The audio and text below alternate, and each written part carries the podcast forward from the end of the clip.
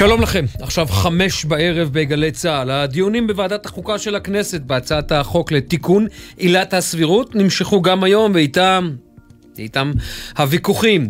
הנה טעימה מהדיון היום. מצד אחד יושב ראש הוועדה חבר הכנסת רוטמן, מהצד השני חברת הכנסת מיכל שיר מהמחנה הממלכתי. מה שתשמעו עכשיו כנראה שגם ילווה אותנו בשבוע הקרוב. כנסת ישראל, יולי 2023, תהנו.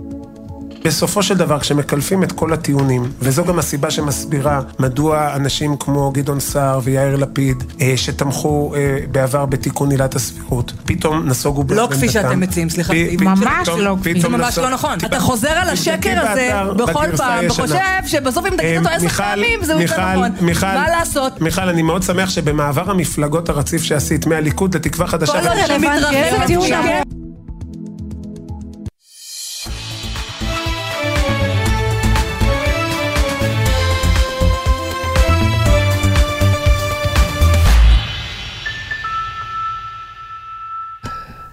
שלום לכם, יומן הערב של גלי צה"ל, רן יבנאי ידידי לצידי, שלום רן.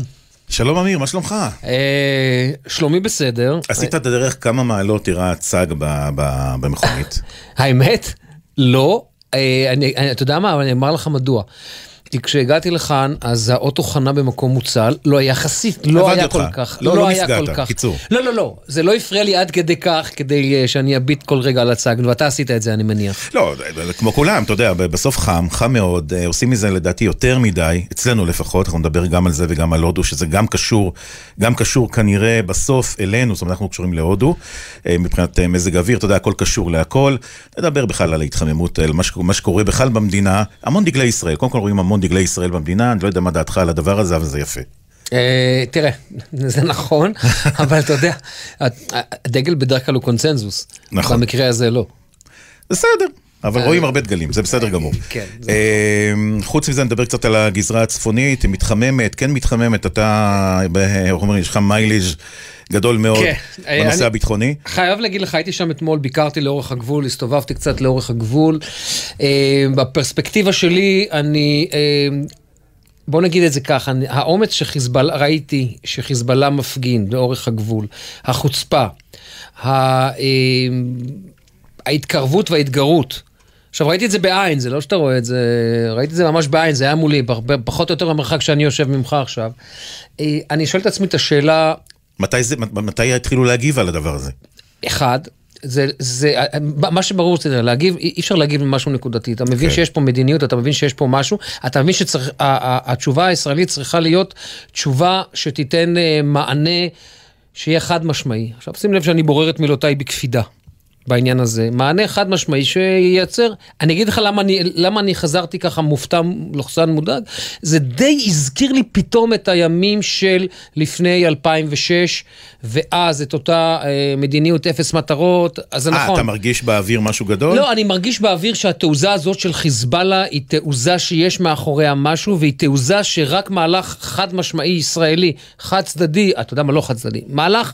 חד משמעי ישראלי יצליח, אה, אה, אה, יצליח לעצור את זה. תראה, יש פה גם נסיבות מקלות וצריך לומר את הדברים. ישראל בונה מכשול שהוא מכשול, אה, אה, הוא, הוא, הוא קיר למעשה, קיר בטון לאורך הגבול. קיר בטון לאורך הגבול משנה את התוכניות של חיזבאללה. קיר בטון לאורך הגבול זה מטריד מאוד את חיזבאללה, ויכול מאוד להיות שזו התגובה של אה, חיזבאללה כדי להציק לישראל. ועדיין, אני אומר, יש כאן איזושהי תעוזת יתר. אז תשמע, אה, אלוף אה, במילואים תמיר אה, היימן, ראש המכון למחקרי ביטחון לאומי, INSS אה, לשעבר, גם ראש אמ"ן, נמצא איתנו עכשיו אה, על קו הטלפון, שלום לך.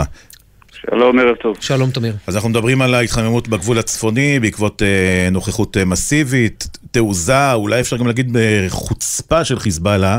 נסראללה ממשיך למתוח את הגבולות, נדמה לי שאתמול הוא אפילו איים שיכבוש חלק מהכפר אה, רג'ר שבשליטה אה, ישראלית. עד מתי לדעתך אה, התגובות של אה, צה"ל לנוכח מה שקורה בגבול יהיו מדודות? יש פה בעיה, ההתחממות זה לא ההגדרה הנכונה ביותר, יש פה תעוזה גוברת של חיזבאללה שנובעת... אני אמרתי חוצפה, ממש חוצפה. כן, אה, התרסה ניצול הזדמנות וניסיון לקחת משהו טקטי כדי לקבל ממנו ערך אסטרטגי גדול, וזה אולי חצוף, אבל גם די מתוחכם מצידו. ועכשיו נשאלת השאלה כיצד ישראל יכולה לפעול, או צה"ל יכול לפעול, על מנת לשבש את הביטחון העצמי שלו, לחרוג טיפה מהציפיות.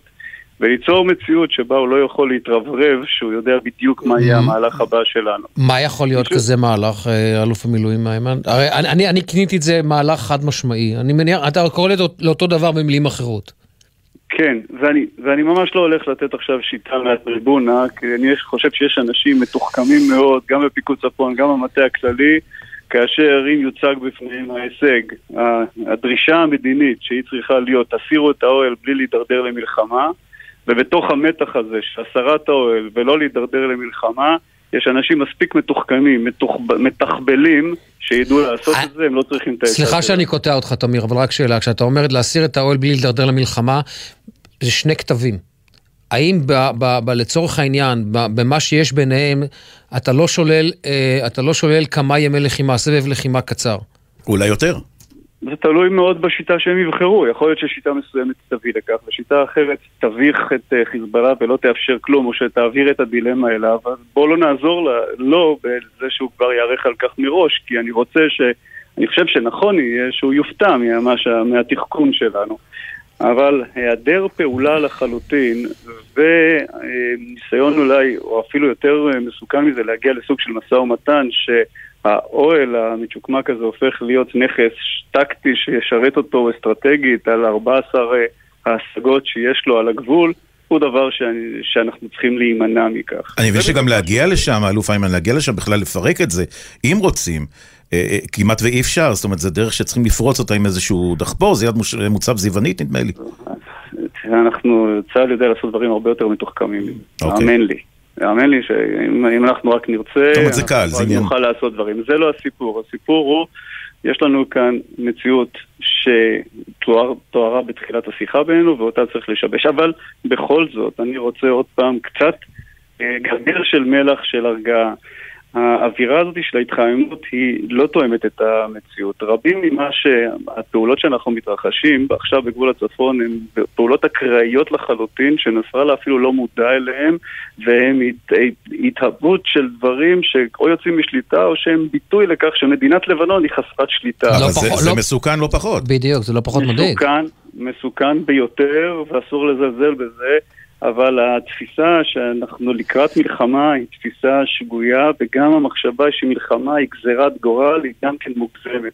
אנחנו הכוח החזק ביותר, אנחנו צריכים להיות מודעים לעוצמתנו, להבין את ההתהוות המוזרה הזאת של נסראללה ולפעול בצורה מתוחכמת כלפיו. אני חושב שבתוך הדבר הזה שאמרתי יש משפט קיום, יש פתרון ובואו לא נעזור לאויבינו אם לתת להם המלצות. אני, אני חייב אבל בהקשר הזה לשאול אותך שאלה, כי אתה יודע, בשיחות שאני מנהל עם כמה וכמה גורמים בצה"ל בשבועות האחרונים, אני שמעתי גם קולות אחרים, אני שמעתי קולות שאומרים, זה, זו העת להיכנס לסבב לחימה קצר כדי לעצב מחדש את uh, כללי המשחק, ואתה יודע, בוא רגע נתעלם ממה שקורה על הגבול עצמו, אלא נלך רגע לתעוזה ולרהב של uh, נסראללה, ראינו את זה באסדת כריש, זה נמשך אחר כך במגידו, וזה נמשך אחר כך בהצהרות כאלה ואחרות, עד כדי הגעת האוהל. אתה גם חושב שאולי זה זה כן הזדמנות לייצר או לעצב מחדש את כללי המשחק מול חיזבאללה? בלחימה. מראש לא הייתי הולך למטרת לחימה כסבב קצר, זה נראה לי הגדרה לא נכונה של מטרה שהיא לוקחת שיטה והופכת שיטה למטרה. הייתי הולך על סיכון מחושב סביב האוהל הזה שעלול להידרדר למצב של סבב לחימה קצר. לא הייתי שם את הסבב עצמו כמטרה, משום שסבב לחימה קצר, קשה לתחום אותו. אנחנו עלולים להגיע לדינמיקה של הסלמה, מה שקוראים לזה בצבא, והדבר הזה יכול כן. להגיע למערכה. ולכן לא צריך מראש להגדיר זאת. גם אני נגד המחשבה על מלחמת מנע. גם מלחמת מנע זה לא הדבר הנכון לעשותו, ו... צריך להתייחס גם למציאות הפנימית בישראל, גם למציאות בתוך לבנון, זה לא כן. העיתוי הנכון לאסטרטגיה שכזו. אתה גם היית אה, בעברך ראש אמ"ן, למה עכשיו דווקא התיאבון של חיזבאללה גדל כל כך בתקופה האחרונה, גם עם ההצהרות של נסראללה וגם עם הפעולות אה, בשטח? זה, זה באמת בגלל חוסר תגובה מצידנו, שנסראללה מותח את הגבולות אה, למקומות שהוא אולי לא רוצה בכלל להגיע אליהם. אתה יודע, לפני שנה דיברו על זה, אמיר, לפני שנה שנסראללה, יש לו מה להפסיד. הוא לא, אה, כל מה שהוא יעשה כרגע הוא יפסיד. זה לא השתנה אגב. זה לא השתנה, אבל עכשיו זה נראה שזה כאילו, אתה יודע, הם ממש מותחים את הגבולות, זה ממש כמו ילד קטן מול ההורים. יענה ראש אמ"ן לשעבר. כן, כן. אני מעריך את זה כשנסראללה פה בהקשר הזה, יש לו א', רוח גבית, ב', הוא מנסה להכפיל את ההימור כדי לצאת ממצב קשה. לא, אני רוצה... עד כמה אני טועה? אני רוצה לשאול, האם, האם אוקיי, והאם באמת השינויים הצפויים במערכת המשפט, או מה שאנחנו רואים ברחובות, הם אה, נותנים איזה עוד רוח גבית לדבר הזה?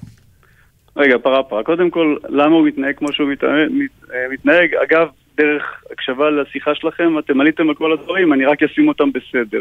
זה שלושה מרכיבים.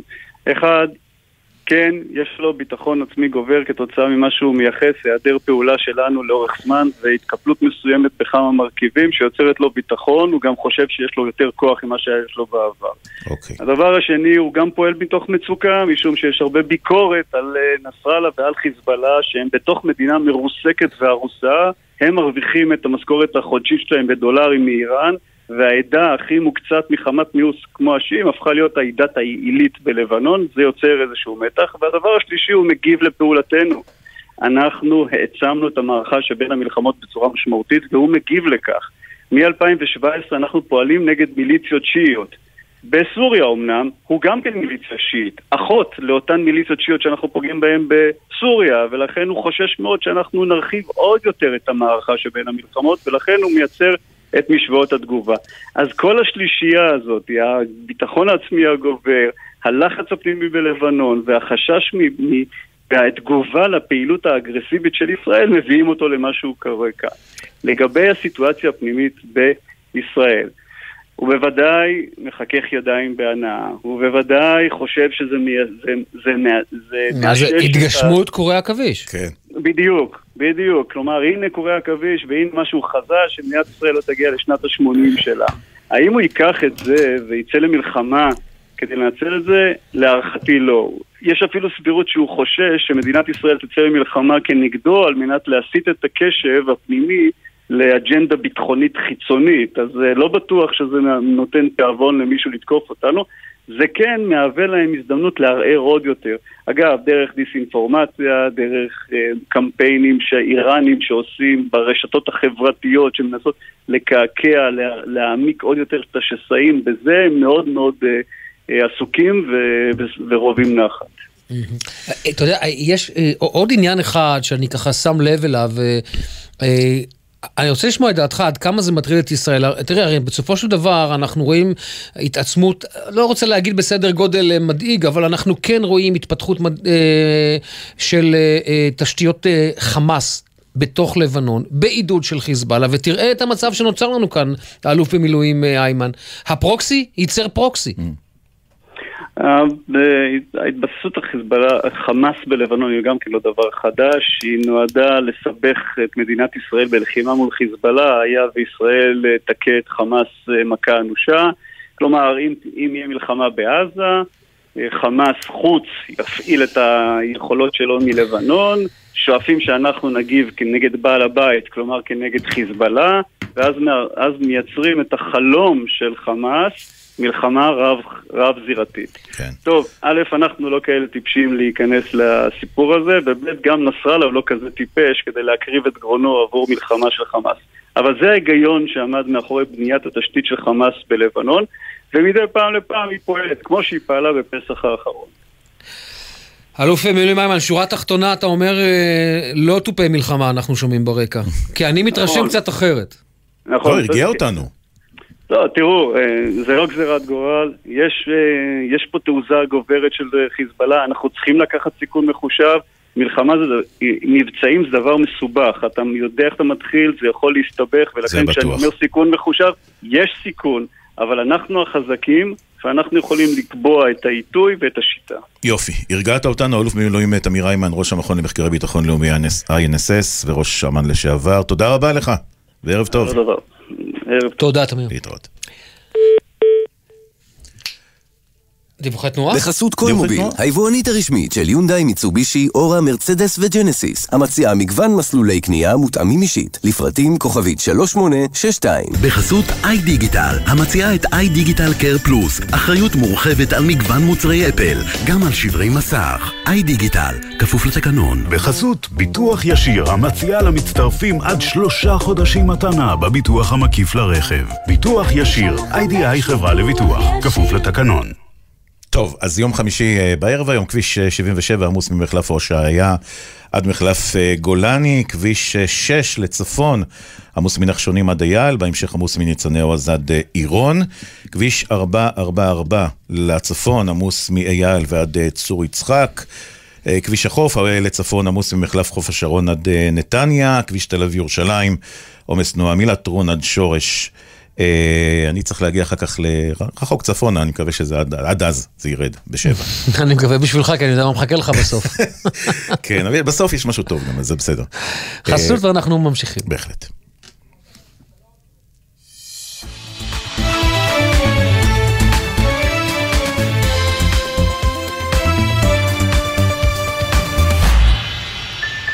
מצטרפת אלינו עכשיו תמר שונמי, כתבתנו לענייני משפט, שלום תמר, ערב טוב. שלום אמיר, שלום רן. אז אה, שני דברים, שני דברים יש לנו ככה על הפרק. קודם כל, בג"ץ מאשר שהוא ידון בעתירה שקוראת אה, לנבצרות של ראש הממשלה בעקבות מה שהוא מכנה, אני נכנס לעניין. נכנס לאירוע. באירוע בהקשר הרפורמה המשפטית. נכון, אז בעצם אה, זה היה יום פורה מאוד אה, בבית המשפט העליון ובמרכזו ניצבים בנסיבות שונות ראש הממשלה ועמיתו לספסל הנאשמים בתיק 4000 שאול אלוביץ'. כמו שאמרתם, נתחיל מנצ... שופטת בית המשפט העליון רות רונן בעצם קובעת היום שהעתירה שדורשת לפסול את אה, נתניהו מכהונה כראש ממשלה בשל הפרתו את הסכם ניגוד העניינים שנחתם איתו בעצם תובא לדיון בפני שופטים בהקדם, כלומר היא לא נדחית על הסף ובעצם העותרים מתייחסים לאותו אירוע בחודש מרס, בו הכריז ראש הממשלה שהוא נכנס לאירוע, כך כלשונו, בעצם למעורבות בשינויים במערכת המשפט. ולמה זה מעניין? קודם כל, זו לא הפעם הראשונה שהסוגיה הזו אה, של אה, נבצרות ראש הממשלה נתניהו נמצאת בפתחו של בג"ץ. לפני שנתיים פסקו השופטים שנתניהו לא מנוע מלכהן כראש ממשלה בשל האישומים הפליליים נגדו, בין היתר כי הוא מחויב להסדר ניגוד העניינים שנחתם איתו. הנושא הזה צף שוב, כאמור, עם אותה התבטאות לפני ארבעה חודשים. אז היועצת המשפטית לממשלה, גלי בהרב מיארה, קבעה שנתניהו אכן הפר את הסכם ניגוד העניינים, אבל שלא ניתן למשל להרשיע אותו בביזיון בית המשפט, ביזיון אותה פסיקה אה, לגבי הנבצרות מלפני שנתיים, אבל זה לא סוף הסיפור.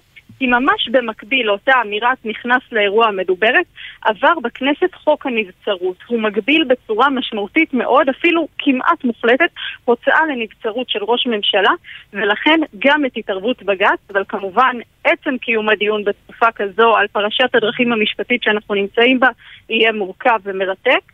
ועכשיו נעבור להחלטה השנייה אה, של אה, שאול אלוביץ', שנה אחרי שבית המשפט המחוזי בתל אביב מחליט לבטל חלק מהאישומים נגדו ונגד בנו אור בפרשת בזק ניירות ערך, עוד לפני שהמשפט בכלל החל בעצם ביטלו חלק מהאישומים הללו, היום בית המשפט העליון הופך את ההחלטה, מחזיר את האישומים בעבירות קבלת דבר במרמה, מרמה והפרת אמונים, והנימוק בעצם של שלושת שופטי ההרכב שפסקו פה אחד בעניין, הוא שאי אפשר לקבוע כרגע, כלומר לפני שהמשפט החל, מאז ההליך החל, אמ, שאין סיכוי להרשיע את השניים ללא בירור ראייתי מעמיק. עכשיו נסביר, הפרשה הזו היא לא תיק 4000, אלא הליך שמתנהל במקביל, והאישומים שבוטלו בעצם נוגעים לחומרים שהודלפו לאלוביץ' ובנו מוועדות שעסקו במיזוג חברות שאלוביץ' היה בעל השליטה בהן, עסקת בזק יס למשל, ולמרות שאלוביץ' בעצם היה אמור להיות ממודר מאותן ועדות. עורכי הדין שמייצגים את אלוביץ' מסרו בתגובה להחלטה, אנחנו מכבדים אותה, אנחנו בטוחים שהתוצאה בסוף ההליך המשפטי תהיה זיכויו המלא של אלוביץ', לשון התגובה. תמר, תודה. תודה, תמר. תודה. וערב טוב לשופטת, אה, ערב טוב כמובן למגישת העתירה, עורכת הדין אה, דפנה הולץ אה. ערב טוב לכם. את הגשת את העתירה בשם קבוצת מבצר הדמוקרטיה. אה, נחזור ונגיד ששופט העליון רות רונן קבע היום כי בג"ץ יקיים דיון בעתירה שהוגשה לפסילת כהונתו של ראש הממשלה נתניהו בשל הפרת הסדר ניגוד עניינים אה, בעניינו. ראשית, אה, מה תגובתך? קודם כל אני שבעת רצון מאוד מההחלטה. זה אומר שבית המשפט מצא לנכון שהמצב שבו נתניהו מפר את ההתחייבויות שלו עצמו, שמכוחן בכלל הותרה לו הכהונה, כי הרי בזמנו עתרנו ו-11 שופטים mm-hmm. כתבו שהם רושמים לפניהם את התחייבותו של המשיב, שהוא יעמיד את עצמו להסדר שייקבע לו, והוא לא עומד בזה, ולא רק שהוא לא כן, עומד בזה... אבל זה כבר חצה מבחן מאז. רק רגע, לא, לא, אני רוצה להבהיר לכם, דיברתם קודם על סוגיית הנבצרות. אין כאן שום נבצרות, אני רוצה שהציבור יבין, אנחנו בכלל למה לא? עזרנו.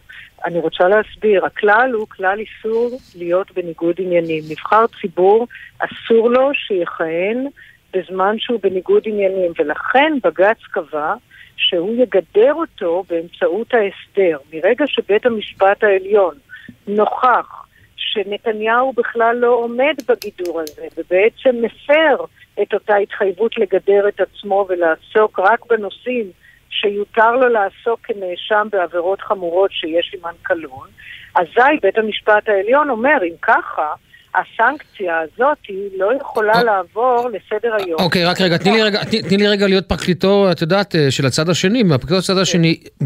בואי, ת- תוכיחי לצורך העניין, שעיסוק לצורך העניין בעילת הסבירות, קשורה או מפרה את הסכם ניגוד- העניינים של נתניהו. א', לא צריך, א', לא צריך אותי לשם כך, משום שהיועצת המשפטית לממשלה, שבית המשפט קבע בתוך פסק דין קודם בעניין ההוא של הביזיון, שחוות דעתה לגבי מתי נתניהו מפר או לא מפר, החוות דעת שלה היא המחייבת אותו כל עוד הוא לא עותר לבג"ץ. עכשיו, נתניהו נמנע לכל אורך הדרך מלעתור לבג"ץ כדי להעמיד למבחן משפטי את חוות דעתה, ואם כך קבע בג"ץ, חוות דעתה מחייבת אותו לכל דבר ועניין, כאילו היא פסק דין מחייב. זאת אומרת, שברגע שהיא הצביעה על כל עיסוק שלו, או בעילת סבירות, או בוועדה לבחירת שופטים, או בפסקת ההתגברות, ובכל נושא שכרוך במה שלוין הציג באותו יום ברביעי לינואר על הבמה שהוא אמר שהוא הולך לחוקק אותה, כן. כל אחת מהסוגיות האלה, היועצת המשפטית לממשלה ניתחה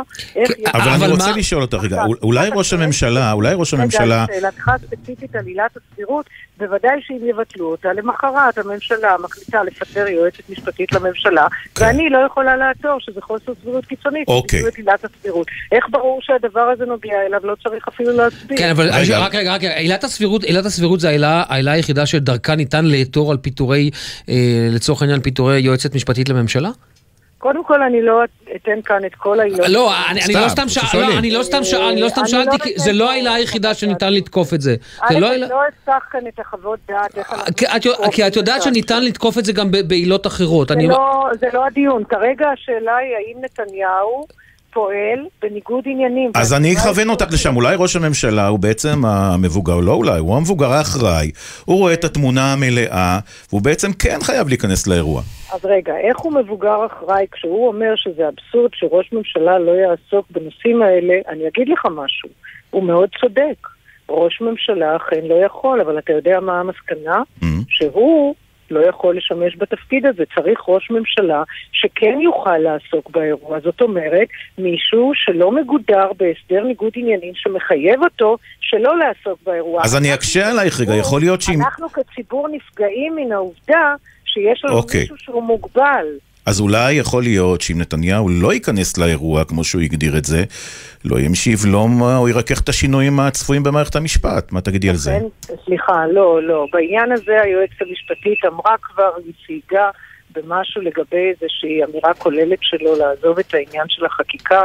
זה לא העניין שלפנינו. אנחנו רואים את נתניהו בוחש ועוסק ומצהיר בריש גלי, לא רק שהוא עוסק, הוא גם מודיע שהוא ימשיך לעסוק. למה? הוא אומר, אני חולק על היועצת המשפטית. זאת אומרת, הוא אומר לנו במילים אחרות, אני חולק על הוראות הדין, כי הוראות הדין זה מה שייקבע. זאת אומרת, הוא פשוט פועל בניגוד לדין.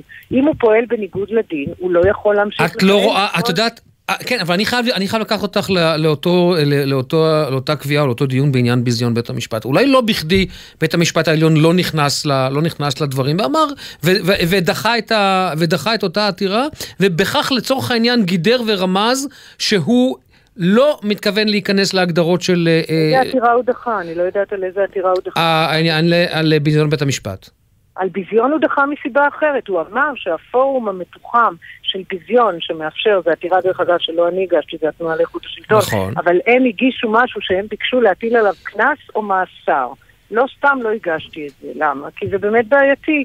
מה פתאום שאנחנו נטיל עליו קנס או מאסר? לא היה בכך איזשהו רמז של בית המשפט? לא היה כמה זה לא, לא, ממש לא. בעניין? בית המשפט אמר רק דבר אחד, וגם היועצת המשפטית אמרה רק את הדבר האחד הזה, וזה חשוב שתבינו, שהפורמט של ביזיון לא תואם את הסיטואציה, זה הכל. זאת אומרת שזה ממש אה, דבר שלא מונע את העתירה שלפנינו כאן כעת, כמובן. טוב, כן. אנחנו נודה לך בשלב הזה, עורכת הדין אה, דפנה הולץ לכנר, תודה רבה שהצטרפת אלינו. תודה. לכם, להתראות. להתראות, ביי ביי. ומצטרף אלינו באולפן, כתבנו אה, הפוליטי, שחר גליק, שלום שחר. שלום לשניכם. אתה נראה מאושש מיום שני בכנסת, לא, שראיתי אותך מתרוצץ. שם. לא יודע למה. אתה שמח וטוב תשמע, לך. שבועות של חקיקה לא נחים גם עכשיו, עדיין, יום חמישי אבל ב- אתה ערני בערב. לחלוטין, תשמע. ועדת החוקה עוד יושבת, גם ברגע זה. עדיין יושבת? עדיין רוטמן רגע, שומע- יש לנו, יש לנו נמרוד מעבר לזכוכית, יש לנו, עדיין, יש לנו עוד פעם את, אה, את הקטע ששמענו, את, שיח הנימוסין בין אה, אה, חברי הכנסת שיר ורוטמן. בוא, נשמע את זה ל- לפינה שלך. זה מה שקורה שם הבוקר. בוא, נשמע, עוד פעם. הנה, עוד שנייה זה יגיע. הנה? הנה, הנה כיף, הנה כיף, בוא, הנה. לונה פארק פוליטי, טוב, זה לא נגמר אף פעם, אתה זה, יודע. אבל זה כל פעם מתחדש וזה מעניין. לא, זה מתחזק מתחדש ומתחזק. בסופו של דבר, כשמקלפים את כל הטיעונים, וזו גם הסיבה שמסבירה מדוע אנשים כמו גדעון סער ויאיר לפיד, אה, שתמכו אה, בעבר בתיקון עילת הסבירות, פתאום נסוגו לא בעמדתם. כפי שאתם מציעים, סליחה. ממש לא כפי. זה ממש לא נכון. אתה חוזר על השקר הזה בכל פעם. וחושב שבסוף אם תגיד אותו אה, עשר פעמים זה יותר נכון. מה לעשות? מיכל, אני מאוד שמח שבמעבר המפלגות הרציף שעשית מהליכוד לתקווה חדשה, כל עוד ואני- זה טוב, היה חסר לי רק כן. המילה סוכן, הוא, מסמן סוכן סוכנת, אתה סוכן בורות, את סוכנת כך, אתה סוכן כך, אתה... טוב, בסדר. אבל אין ספק, העקיצה הזו לחברת הכנסת מיכל שיר, הוא אומר גם, אצל לפיד, גם אצל אה, סער וגם בליכוד, כולם תמכו בפסקת ההתגברות, זה הקרב המרכזי, בכל פעם רוטמן מנסה להסביר. אז הבוקר רוטמן מציג בעצם לחברי הכנסת את השינוי החדש, שני שינויים בחקיקה, שני השינויים שהוא מביא אתמול, ובשניהם בעצם מצד אחד ריכוך, אבל לא באמת משמעותי, ריכוך רק שעשוי לרכך בהמשך, אם חברי הכנסת ירצו ריכוך להרחיב את החוק. כמו שהגדירו את זה. בדיוק, ומהצד השני, אתה יודע, ימין אה, דוחה ושמאל מרככת, אז אה, אה, מהצד השני איזשהו פירוט משמעותי של החוק, שאומר שכל החלטה של השרים, הכוונה לכל החלטה. זאת אומרת, זה כולל גם מינוי של אנשים, גם זה יחסין מפני סבירות, וגם ההחלטה להימנע מפעולה סמכותית. ומה זה אומר בעצם? זה אומר שהקרב המרכזי. שמתנהל כל הזמן הזה, מתי תכונס הוועדה לבחירת שופטים?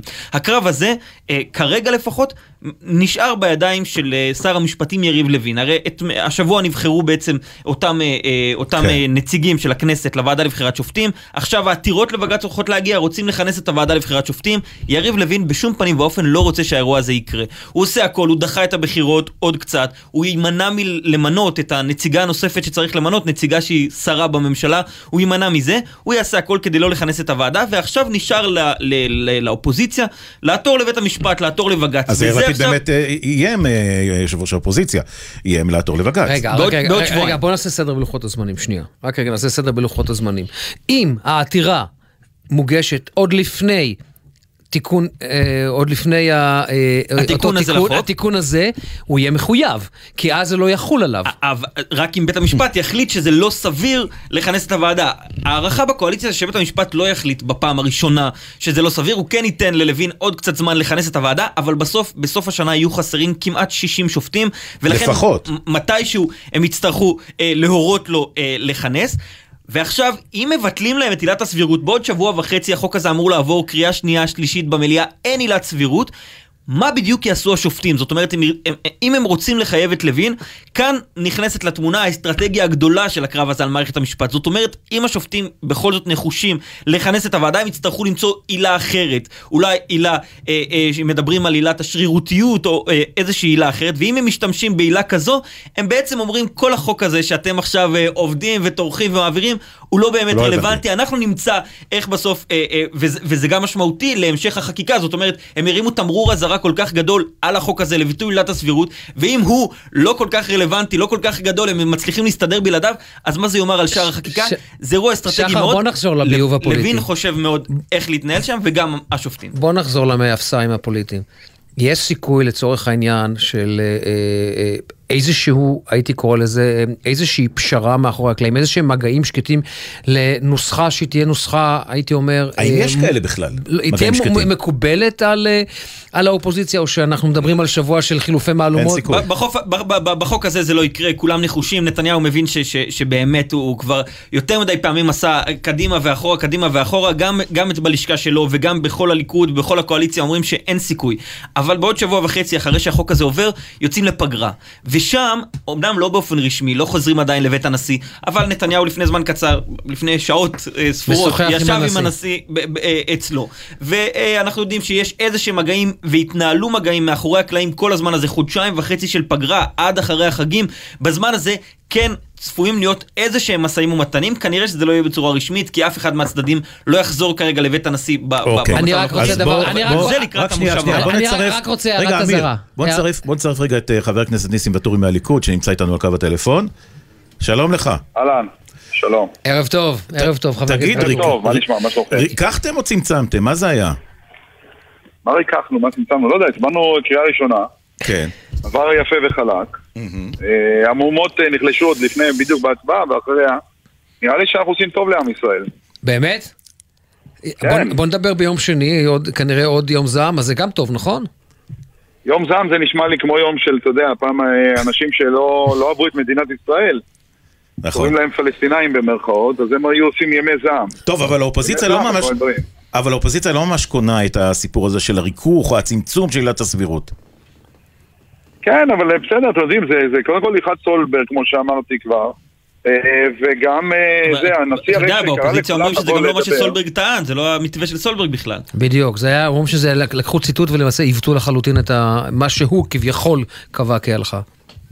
אז יכול להיות שזה היה רך מדי מה שהעברנו. אבל בכל מקרה, כשהגענו לבית הנשיא, אתה יודע, הגענו לבית הנשיא, ומה שקורה שם, זאת אומרת, הוא הציע את מתווה הנשיא, ומתווה הנשיא היה... רגע, אתה אתה נקטע לנו. אה, אני אומר, כן. אני אומר, רגע, זה משתפר, אנחנו, אתה יודע, אני מצייר לאט, בארץ לאט. היום. איפה אתה נמצא? באונייה. אתם בגלי צה"ל, אני ב... הייתי עכשיו בשדה תרומות ליד בית שאן. יש כאן איזה שטח אה, של 40 דונם. או, רגע. יזמים מארצות הברית. כן. רגע, רגע, משהו לחיילי צה"ל. אוקיי. אה, יום ראשון יהיה לי דיון על דונם לחיילי צה"ל קודם כל, זה אחד. שתיים, עכשיו מה זה הייתי אומר? מה זה דונם לא הבנתי, מה זה דונם לחיילי צה"ל? אה, עד דונם לחיילי צה"ל בנגב ובגליל, זה חוק שלי שעבר קריאה טרומית, טרומית, עבר ועדת שרים לפני כן, וכרגע הוא עולה לוועדת הפנים כדי לדון. בעניין איך אנחנו מיישמים את זה. אוקיי. זה אחד. דבר שני לחיילי צה"ל, וזה מאוד מרגש. זה באמת מרגש. עכשיו אה, ישבתי עם יזמים מארצות הברית, אה, אנשים צדיקים שמוכנים לתרום מיליונים למען חיילי צה"ל שהשתחררו, פצועים, טראומה, הלומי קרב כמובן. אה, ויש כאן שטח, בואנה, 40 דונם, הם מוכנים לקנות את ה-40 דונם ליד ויש להם עשרות מיליונים להשקיע בחיילי צה"ל. זה ממש תקשיב, מעניין. אנשים ממש, אה, תקשיב, אני התרגשתי ממש. עוד מעט אני אעלה משהו, תוכלו להציץ שם. הבנתי. חבר הכנסת אה, ואטורי, אני חייב לשאול אותך, אנחנו לפני, לפני הדיון על קריאה שנייה ושלישית, בהנחה לצורך העניין, וראש הממשלה ככה, אני לא יודע, אבל אה, מסביבתו נרמז שיכול מאוד להיות אולי שזה יידחה קצת בגלל המצב הביטחוני או משהו כזה. מה יקרה, ב, מה יקרה לקואליציה בשלב הזה, או במקרה הזה? הקואליציה כמוה גם אה, עם ישראל עם עמי שהתאחד במקרה של מתיחות לא, לא, לא, ביטחונית. לא, אני לא מדבר על מתיחות ביטחונית, אני מדבר בהנחה שלצורך העניין, מסיבה כזו או אחרת החוק לא יעבור תיפול? בשבוע הקרוב. אני אומר שוב פעם, אנחנו לא יודעים מה יקרה ב- ביום ראשון בבוקר. שמעו, לא שיגידו שחזיתי מלחמה חס וחלילה. אני אומר בכללי, אתה יודע, אנחנו עם ישראל, תמיד אצלנו יש מתיחות, תמיד יכול להיות משהו, תמיד יש כאלה קמים אבל חבר הכנסת. ואטורי, אם החוק לא עובר, אתה בסדר עם זה? אם בסוף נתניהו מחליט לדחות את החקיקה המשפטית או את החוק הזה של עילת הסבירות? אז אני מסביר, רגע, תקשיב, אני מסביר. אתה בחור צעיר ואנרגטי וכתב מעולה. וחכם. זה נכון, הכל נכון עליו. אז, אז תראה, אנחנו באמת, אני אומר, מדינת ישראל, יש לנו הרבה אה, אתגרים ביטחוניים שאנחנו נעמוד בהם כמובן, ואנחנו נגן על אזרחי מדינת ישראל, זה יכול להשפיע תמיד על חקיקה. לפעמים ראש הממשלה עושה מהלכים מסוימים, אף אחד לא מבין מה הוא עשה, אני מבין קצת חלק מהדברים, דברים קורים מתחת לפני השטח. ואני מאמין שאנחנו נגיע בסוף, חקיקה חשובה לדמוקרטיה, ההגנה על מדינת ישראל חשובה במעלה ראשונה קודם כל, כי אם אה, תהיה לנו מדינה בסופו של דבר נוכל לריב על הכל, גם, אה, גם בכנסת, גם הלכת סבירות, ואפשר אה, שאר החוקים של הרפורמה המשפטית. רגע, כלומר, אתה אומר לנו כאן בין השורות שגם אתה מבין מראש הממשלה, משיחותיך עם ראש הממשלה, שיכול להיות שההצבעה על עילת הסבירות תידחה למושב הבא בגלל סיבה ביטחונית? לא, זה דבר שהוא ברור. אה, כחבר ועדת חוץ וביטחון, אני רואה מה, מה נמצא מתחת לפני השטח. אנחנו מבינים שהרי, שתמיד אה, מדינת ישראל נמצאת במתיחות, ויכול להיות שיקרה מצב שנאלץ לפעול אה, איפשהו, או שמישהו ינסה לקרוא. זה תמיד ככה במדינת ישראל. זה לא, אני לא מגדל, מגלה לכם, אה, אני לא מחדש כאן לאף אחד. ולכן תמיד יכול להיות השפעות לגבי החקיקה. אנחנו לא מוותרים על החקיקה, שלא יישמע מדבריי כאילו אנחנו אה, נמנעים, אבל אתה רואה שגם האופוזיציה, כשהם היו בשלטון, הם פעלו למען הלכת סבירות ולמען הפרדת רשויות, למען הפרדת התפקיד היועמ"שי. יש אה, שני- 12 הצעות חוק שאני הגשתי אותן, מה שהאופוזיציה הגישה בקדנציה הקודמת. אה, אתם רואים שתקווה חדשה מחקה מהמצעים שלה את כל נושא אה, הרפורמה שהם הציעו אותה. הרי הם רצו רפורמה. חשבתי שרעננתם. רגע, חשבתי. שרעננתם כבר את אה, דף המסרים, זה היה המסר ביום שני בכנסת. כן, אה, היה דף מסרים, רעננו, רגע, רעננו, אני לא, לא, לא שמעתי. תעשה רגע רפרש, כי זה היה- זה דף מסרים של יום שני. אני לא קורא כל יום את הדף המסרים של תקווה חדשה, יש דברים יותר חשובים לעשות למען לא, זה היה- צה"ל. זה היה של הליכוד. אה, אני רוצה רגע לעבור איתך אה, לעניין... דף מסרים שלנו, אוקיי. חבר הכנסת ואטורי, העניין של הערכה מחדש של היחס אה, של אמריקנים אה, לממשל אה, בישראל, אה, מה- מה- מה מה אתה אומר על זה?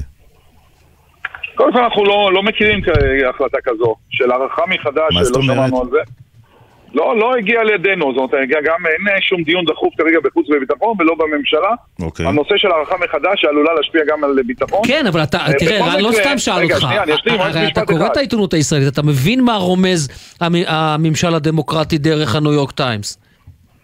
אני אומר, אני רוצה להשלים את התשובה הקודמת. אה, בכל מקרה, זאת אומרת, לא מדובר בתופעה חדשה, תמיד מה- עושים הערכות מצב. דרך אגב, הערכות מצב אה, הקודמת שהייתה אה, לא מזמן, גם בשלטון הזה, ישראל אה, שודרגה במבחינה הביטחונית מול ארצות הברית. אני לא אפרט כאן, כי אני לא יודע אם זה מותר להגיד את זה, אבל אה, אתם רואים שלפעמים אנחנו מתקדמים, לפעמים נשארים במקום, לפעמים זזים. ככה זה חברויות. אי אפשר אה, לצפות תמיד מחברים שישאר באותה סיטואציה. לפעמים יש איומים חדשים שאנחנו צריכים את האמריקאים יותר בנקודה מסוימת.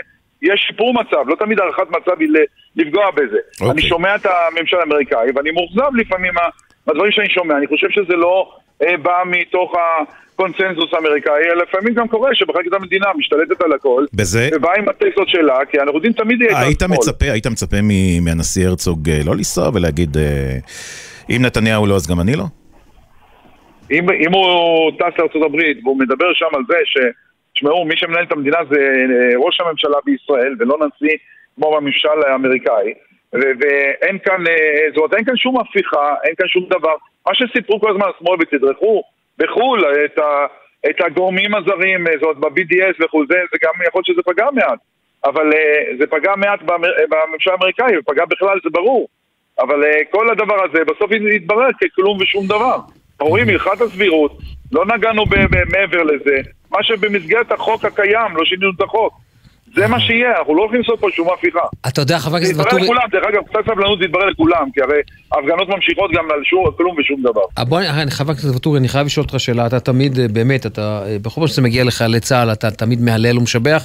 עובדה, כך, בתחילת הדברים שלך דיברת על אותה אה, כן, זה יוזמה זה שלך. יוזמה יפה מאוד. אה, גם אתה חושב שהטייסים הסרבנים צריכים ללכת לעזאזל, שישראל צריכה להסתדר בלעדיהם, שלא צריך לא, אותם, הייתי שהם מוגלה? הייתי עדין, אמרתי, אמרתי, אה, לא, עזוב, זה לא מילים מתאימות, זה מי ששירת את מדינת ישראל. כמו שאתם רואים, אני עוסק בזה נונסטופ בנושא חיילי צה"ל, בחקיקה, בשטח, מחפש יזמים. אה, מנסה לעשות אה, חיבורים כדי לע- לעזור לחיילי צה"ל, אלה שנפגעו בעיקר. אה, חיילים שלי, ה- הילדים שלי בצבא, אני לא אפרט, אה, שחר מכיר אה, ח- אה, אחד או שניים מהילדים שלי. אה, אה, ילד שלי נפצע, דרך אגב, לפני חודש במסלול אה, ליחידה מובחרת. אה, אנשים יקרים שצריך להגן עליהם.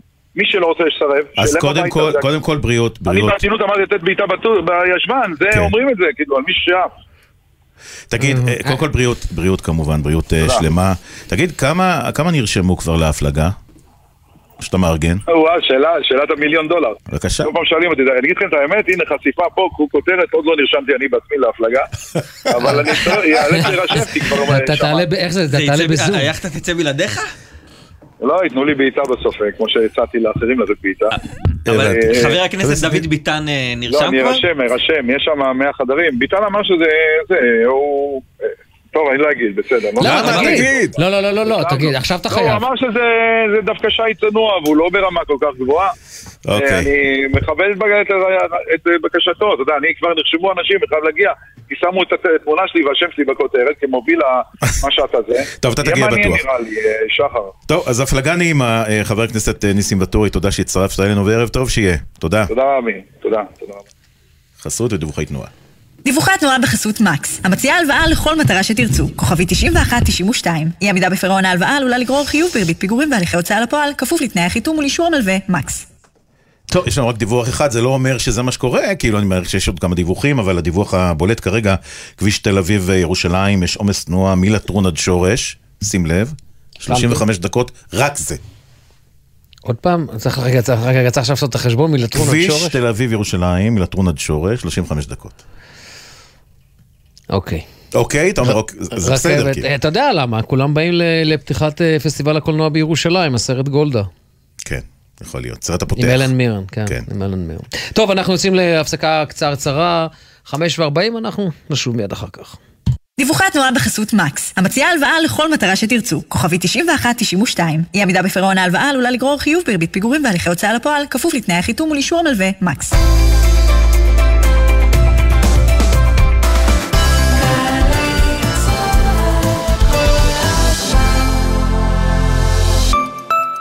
סקודה במבצע לעמיתי מועדון חבר, פביה, קמיק, קארוק, קודיאק, ולראשונה סקודה אניאק החשמלית, עכשיו בתנאים בלעדיים לעמיתי מועדון חבר. עד שמונה באוגוסט, לפרטים כוכבי 9822 או באתר מועדון חבר.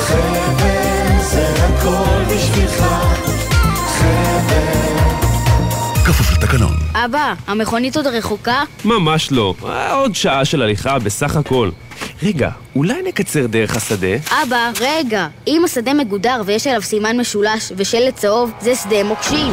בישראל, יותר מ-100 אלף דונמים של שדות מוקשים ושטחים החשודים במיקוש. הרשות לפינוי מוקשים במשרד הביטחון ממשיכה לפנות את שדות המוקשים ברחבי הארץ. גדרות הנושאות סימן משולש ושלט צהוב לא חוצים.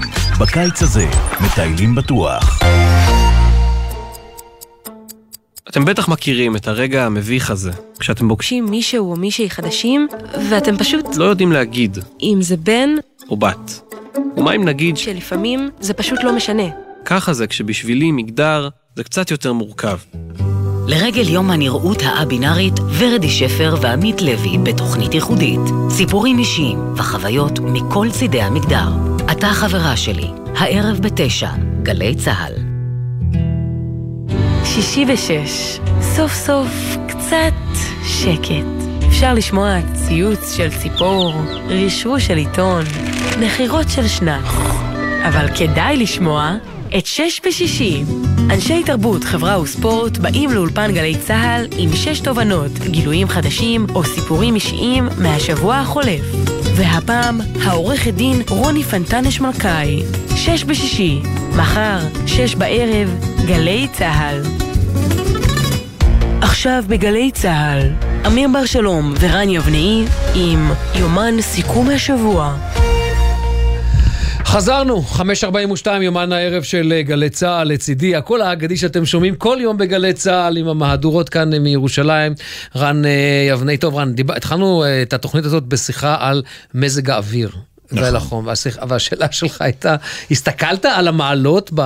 בר- ברכב, מד מד המעלות, שזה כן. משקר כמובן, זה לא אמיתי, כי אתה מאוד קרוב לאספלט, והאספלט פולט לך כמות אדירה של חום, הוא אוגר ופולט את זה, וזה תמיד, אז זה לא המעלות, בסדר, אבל זה מראה את המגמה, המגמה חם. אוקיי, קיצור. תן לי, אתה יודע, תוריד שתי, מע- שתיים, שלוש מעלות ואתה אתה מגיע לטמפרטורה הנכונה. אבל תשמע, אני רוצה לקחת אותך למקום קריר, יחסית היום. יש כזה? אלרום? שלום לדודי ראובני, תושב אלרום. דודי? דודי? כל כך קר לו, שהוא פשוט, הוא לא מצליח לענות כנראה. דודי איתנו? שומעים אותי? או, או, עכשיו אנחנו שומעים? עכשיו. עכשיו שומעים כן. אותך מצוין, שמעת דודי. אותנו כל הזמן, נכון? כן, כן, כן. טוב, ת- ת- תראה, זה רדיו, אני יודע, אה, ואנחנו דיברנו על מד המעלות. יש לך מד מעלות איפשהו קרוב כדי להגיד לנו כמה? יש לי, אצלי, אצלנו בחוץ עכשיו 31 מעלות. די, זה ממש קפוא. מה? זה אבל, אה, עם זה- רוח. רגע, רגע, דודי, תעצור שנייה, תעצור שנייה, כי אנחנו, אה, אה, איציק אדרעי מקיבוץ גלגל איתנו? עוד לא. לא, לא, הוא לא יגיע איתנו. עוד. רציתי שכל אחד יגיד מה המעלות אצלו, אבל הוא תכף יהיה איתנו. אז ספר לנו, דודי, אתה, אתה במזגן או שבצפון רמת הגולן יוצאים ויש את ה... לא, אין בריזה כי זה לא ים, אבל את, הרוח הנעימה? אנחנו, אה, מי שהתחיל הקיץ או מסוף החורף, פעם אחת הדלקנו את המזגן על קירור. אתה מבין? לא כולל היום, היום עוד לא, לא צריך מזגן, פותחים את שתי הדלתות, מקדים, מ- לפני הבית ומאחור, ונעים, יש רוח. אין בריזה מהים, אבל יש רוח כי אנחנו בגובה 1,050 מטר מעל פני הים. יפה, אז, אז בדרך לגיהנום נמצא איציק, אה, זאת אומרת, הוא נמצא, לא נמצא ממש שמה, תושב הקיבוץ גלגל בבק- בבקעת הירדן, אתם יודעים, גלגל, תמיד כשאומרים גלגל, המקום החם בארץ. החם ביותר בארץ שנים, כאילו. שלום איציק. איציק? איציק אפשר, אדרעי? אה, תיקון קטן. כן. גן העדן החם ביותר בארץ. ברור, התכוונו לדרך, לא התכוונו אני לא לקיבוץ. שמעתי טוב, זהו. זה, אנחנו נזהרים, אתה יודע, אנחנו לא... רגע, רגע. רגע, רגע, עכשיו, אנחנו, אתה יודע, יש לנו, קיבלנו עדכון מהחזאי שלנו באלרום, מה העדכון של החזאי שלנו בגלגל? כמה מעלות אצלכם?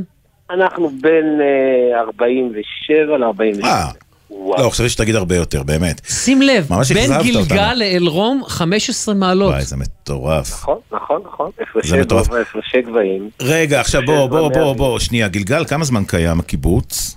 הקיבוץ הזה, כמה זמן? אנחנו עלינו כהיאחזות ב-69, אוקיי. לאחר ששת הימים, שנתיים לאחר ששת הימים, התאזרחנו, חגגנו 50, חגגנו 50 מזל טוב. שנה, אנחנו התאזרחנו ב-73. אתה זוכר חום כזה?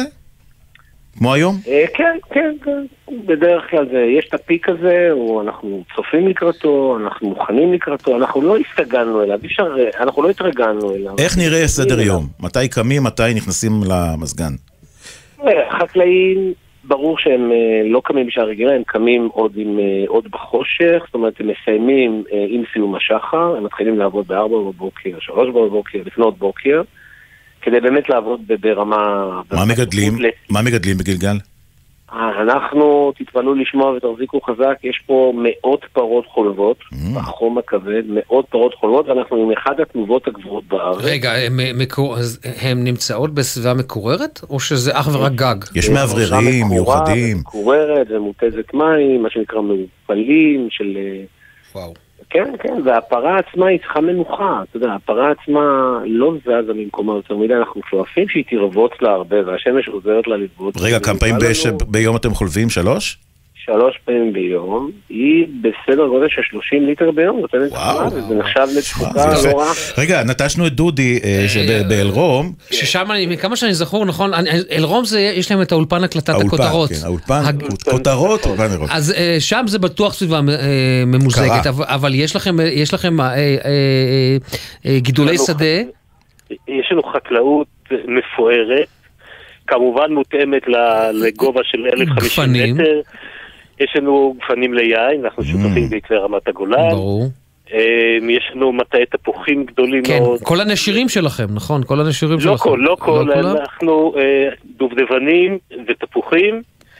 יש לנו את אה, מטעי האוכמניות הגדולים בארץ. שעובדים בהם מתי, אבל עובדים מתי מ-4 בבוקר עד 7 עד זריחת השמש וזהו? עד, לא, לא, לא, לא. אנחנו משתדלים עד 10 אה, לקטוף אוכמניות, אחרי זה זה כבר חם מאוד. אתה אומר 31 מעלות, מה זה- מה זה חם? 31 זה עכשיו, בצהריים כמה- פה מה היה השיא? 38. אה, 38. אתה רואה, זה 31 לא אצלנו זה רחוק. אביב. כן, טוב. זהו, אתם רוצים לחלוק, אצלנו, אתם רוצים לחלוק חוויות קצת? אתם כן. מוזמנים. רן ואני לוקחים פאוזה. תשמע, אצלנו בחורף יורד הרבה שלג. כל שנה אין דבר כזה שלא יורד שלג. נכון. מאוד יפה, מאוד קר. אני אישית מאוד אוהב את זה, לא כולם. אה, באביב, עד, בוא נגיד עד לפני שבוע, עוד היה קשה לשבת בחוץ אה, אחרי שש בערב, כי, כי היה קר. היה. קר. כן. אתה שמעת, אמיר? הוא אמר שהיה קר עד לפני אה, כמה שבועות, היה קר בחוץ. עכשיו, אני הייתי בירושלים השבוע, היה קריר. אני לא מדבר, אני מדבר לך על אלרום, לא על ירושלים. לא עכשיו, חוכמה. ירושלים זה כל בסביבות שכן. 800 מטר. אנחנו 1,050. אתה מבין? והאמת לא שהמזג האוויר המשוגע כן. שלנו, השלג בחורף הנעימות הזאת, בלי לחוט דרך אגב, בקיץ, זה מקום נהדר לתיירות.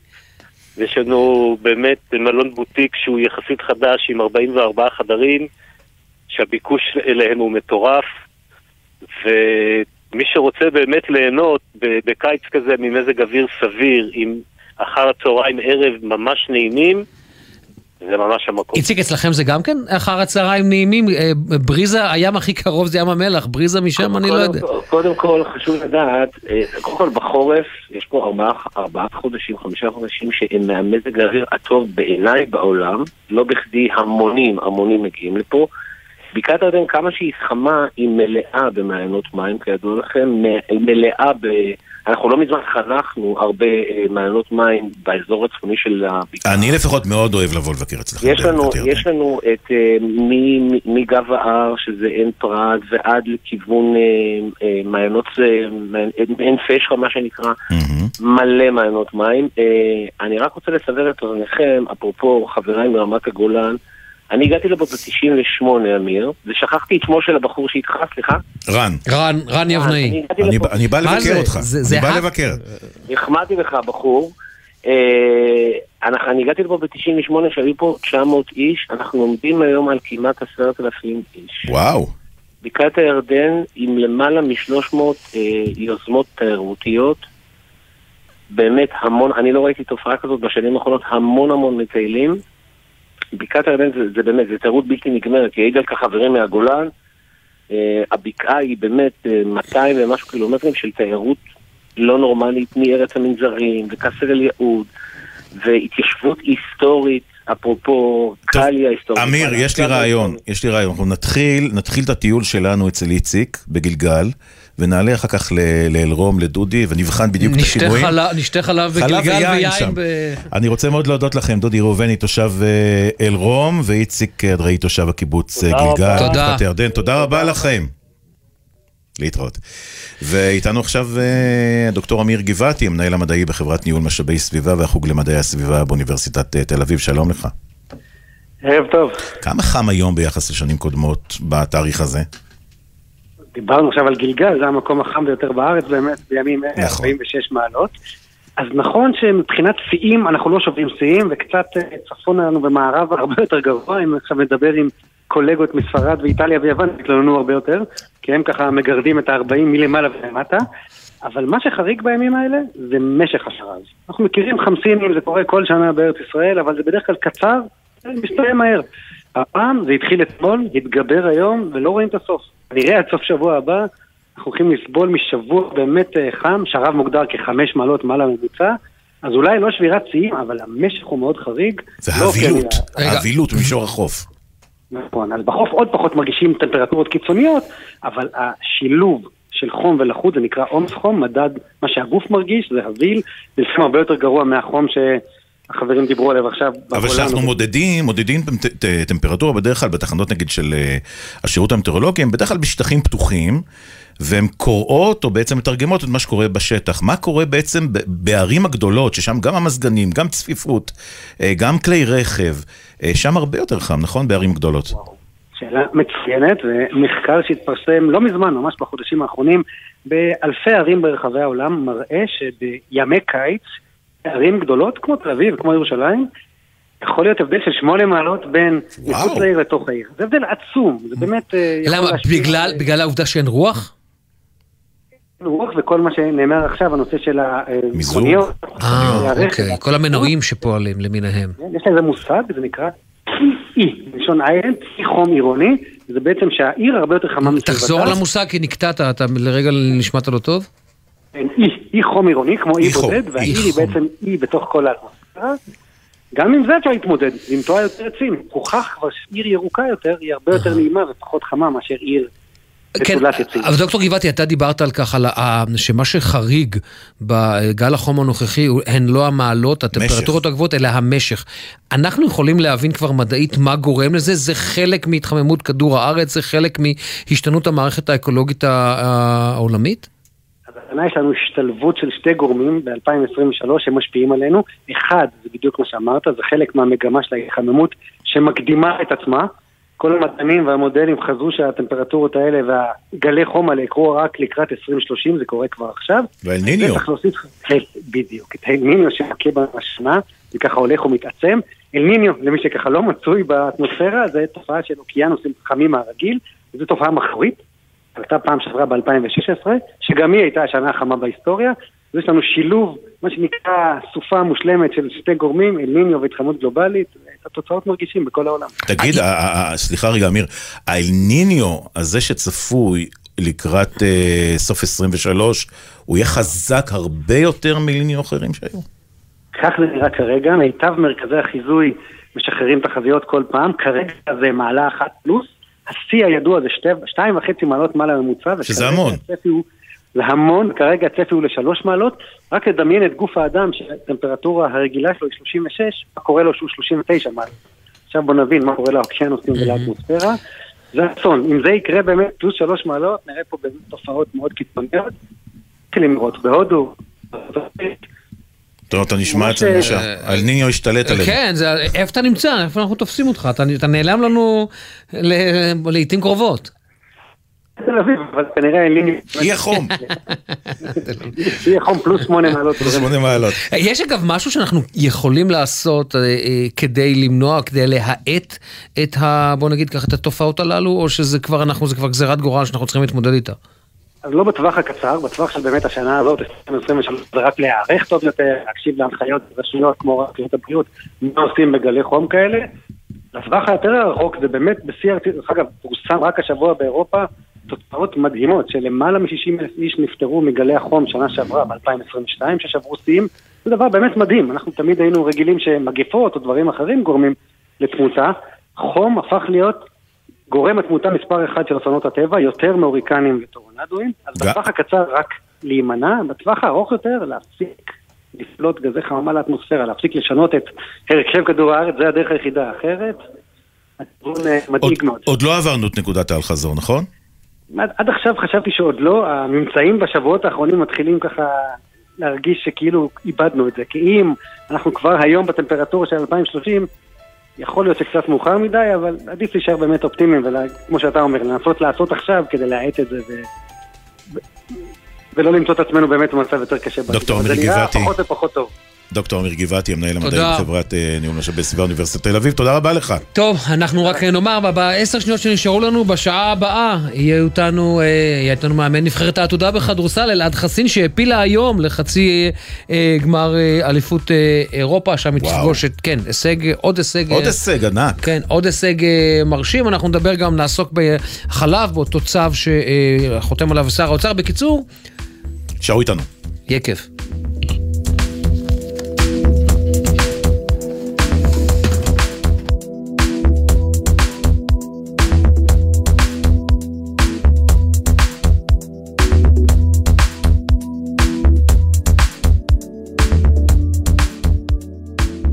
בחסות איי דיגיטל, המציעה את איי דיגיטל קר פלוס, אחריות מורחבת על מגוון מוצרי אפל, גם על שברי מסך. איי דיגיטל, כפוף לתקנון. בחסות ביטוח ישיר, המציעה למצטרפים עד שלושה חודשים מתנה בביטוח המקיף לרכב. ביטוח ישיר, איי-די-איי חברה לביטוח, כפוף לתקנון. בחסות אוטודיפו, המציעה מצברי שנאפ לרכב כולל התקנה חינם עד תשע בערב. כי קשה להניע את היום אחרי שהרכב לא מתניע בחנייה. אוטודיפו. נשמע, נשמע, סוף השבוע, היית של החיילים.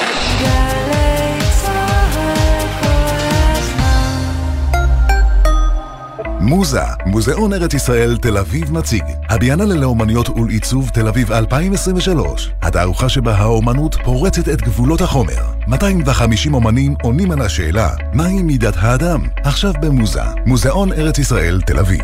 כשהחופש הגדול מגיע, מגיעים איתו גם קולות ה... ממש חם היום, אי אפשר לרכוב עם זה. אף אחת מהחברות שלי לא חובשת קסדה. אבל כדי שהחופש הגדול יעבור בשלום, אתם חייבים להתעקש. בכל רכיבה חובשים קסדה עם מחזיר אור ולא משתמשים בנייד בזמן הרכיבה. רכיבה על גלגינוע, קורקינט ואופניים חשמליים מותרת רק למי שמלאו לו 16 ובידו אישור הכשרה לרכיבה. לפעילויות על בטיחות בדרכים לילדים ולכללי בטיחות נוספים לימי הקיץ, בקרו באתר הרלב"ד.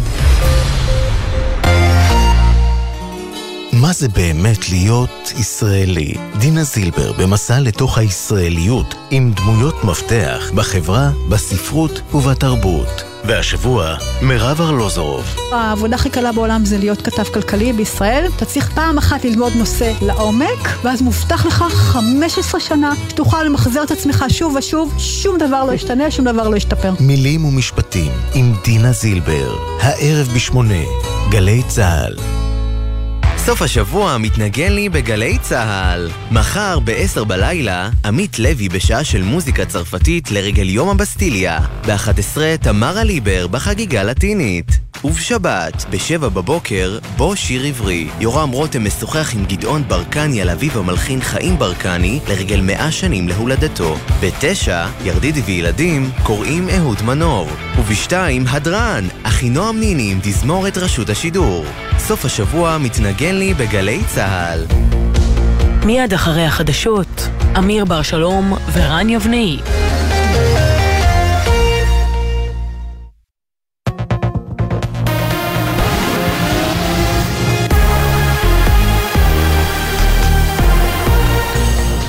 צה"ל השעה שש, שלום רב, באולפן ערן קורצים, מה שקורה עכשיו. העתירה נגד המשך כהונתו של ראש הממשלה נתניהו. לאחר שבג"ץ הודיע כי ידון בעתירה המבקשת לפסול את המשך כהונת ראש הממשלה, אומרת מגישת העתירה, עורכת הדין דפנה הולץ לכנר, נתניהו הפר את הסדר ניקוד העניינים שלו. קודם כל אני שבעת רצון מאוד מההחלטה. זה אומר שבית המשפט מצא לנכון שהמצב שבו נתניהו מפר את ההתחייבויות שלו עצמו, שמכוחן בכלל הותרה לו הכהונה, מרגע שבית המשפט העליון נוכח שנתניהו בכלל לא עומד בגידור הזה, אזי בית המשפט העליון אומר, אם ככה, הסנקציה הזאת לא יכולה לעבור לסדר היום. הולץ לכנר אמרה את הדברים לאמיר בר שלום ורן יבנאי ביומן הערב של גלי צה"ל. ארגוני המחאה הכריזו על יום התנגדות נוסף בשני הקרוב. המארגנים מסרו כי במהלך כל השבוע הבא יתקיימו פעילויות שיבוש משמעותיות כלשונם. כתבתנו אנה פינס מוסרת שהם קראו ליושב ראש ההסתדרות ולראשי המשק מכלל המגזרים להודיע על השבתה כללית ולהצטרף ליום ההתנגדות.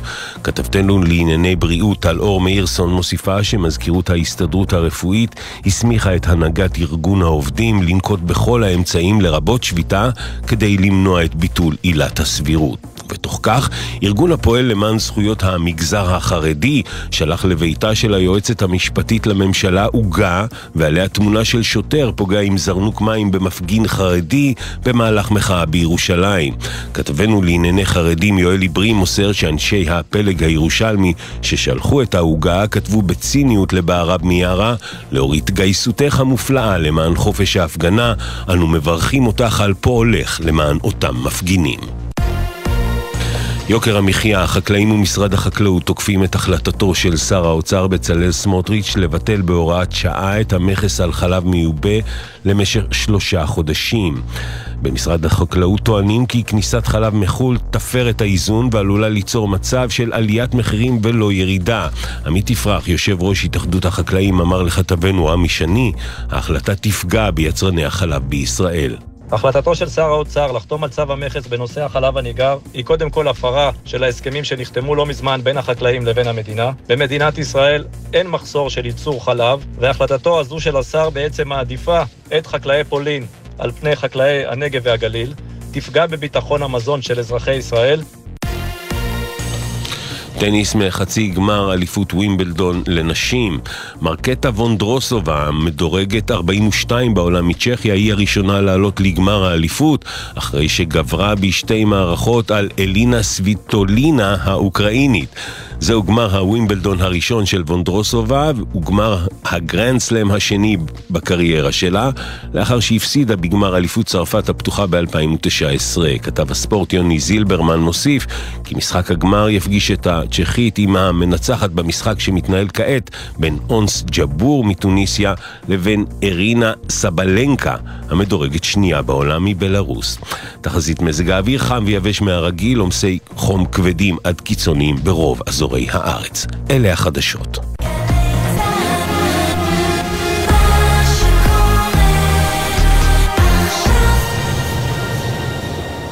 בחסות מקס, המציעה הלוואה לכל מטרה שתרצו. כוכבית 9192. אי עמידה בפירעון ההלוואה עלולה לגרור חיוב בריבית פיגורים והליכי הוצאה לפועל. כפוף לתנאי החיתום ולאישור המלווה מקס. בחסות בוש, המציע מקררים שלוש וארבע דלתות אקסטרה אקסטרה לארג' בחמש שנות אחריות מלאה חינם.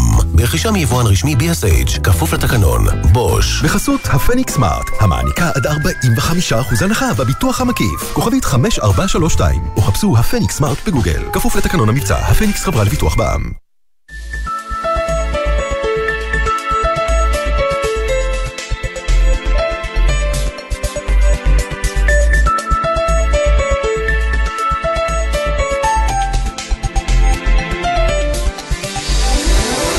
רן יבנאי ואמיר בר שלום, עם יומן סיכום השבוע.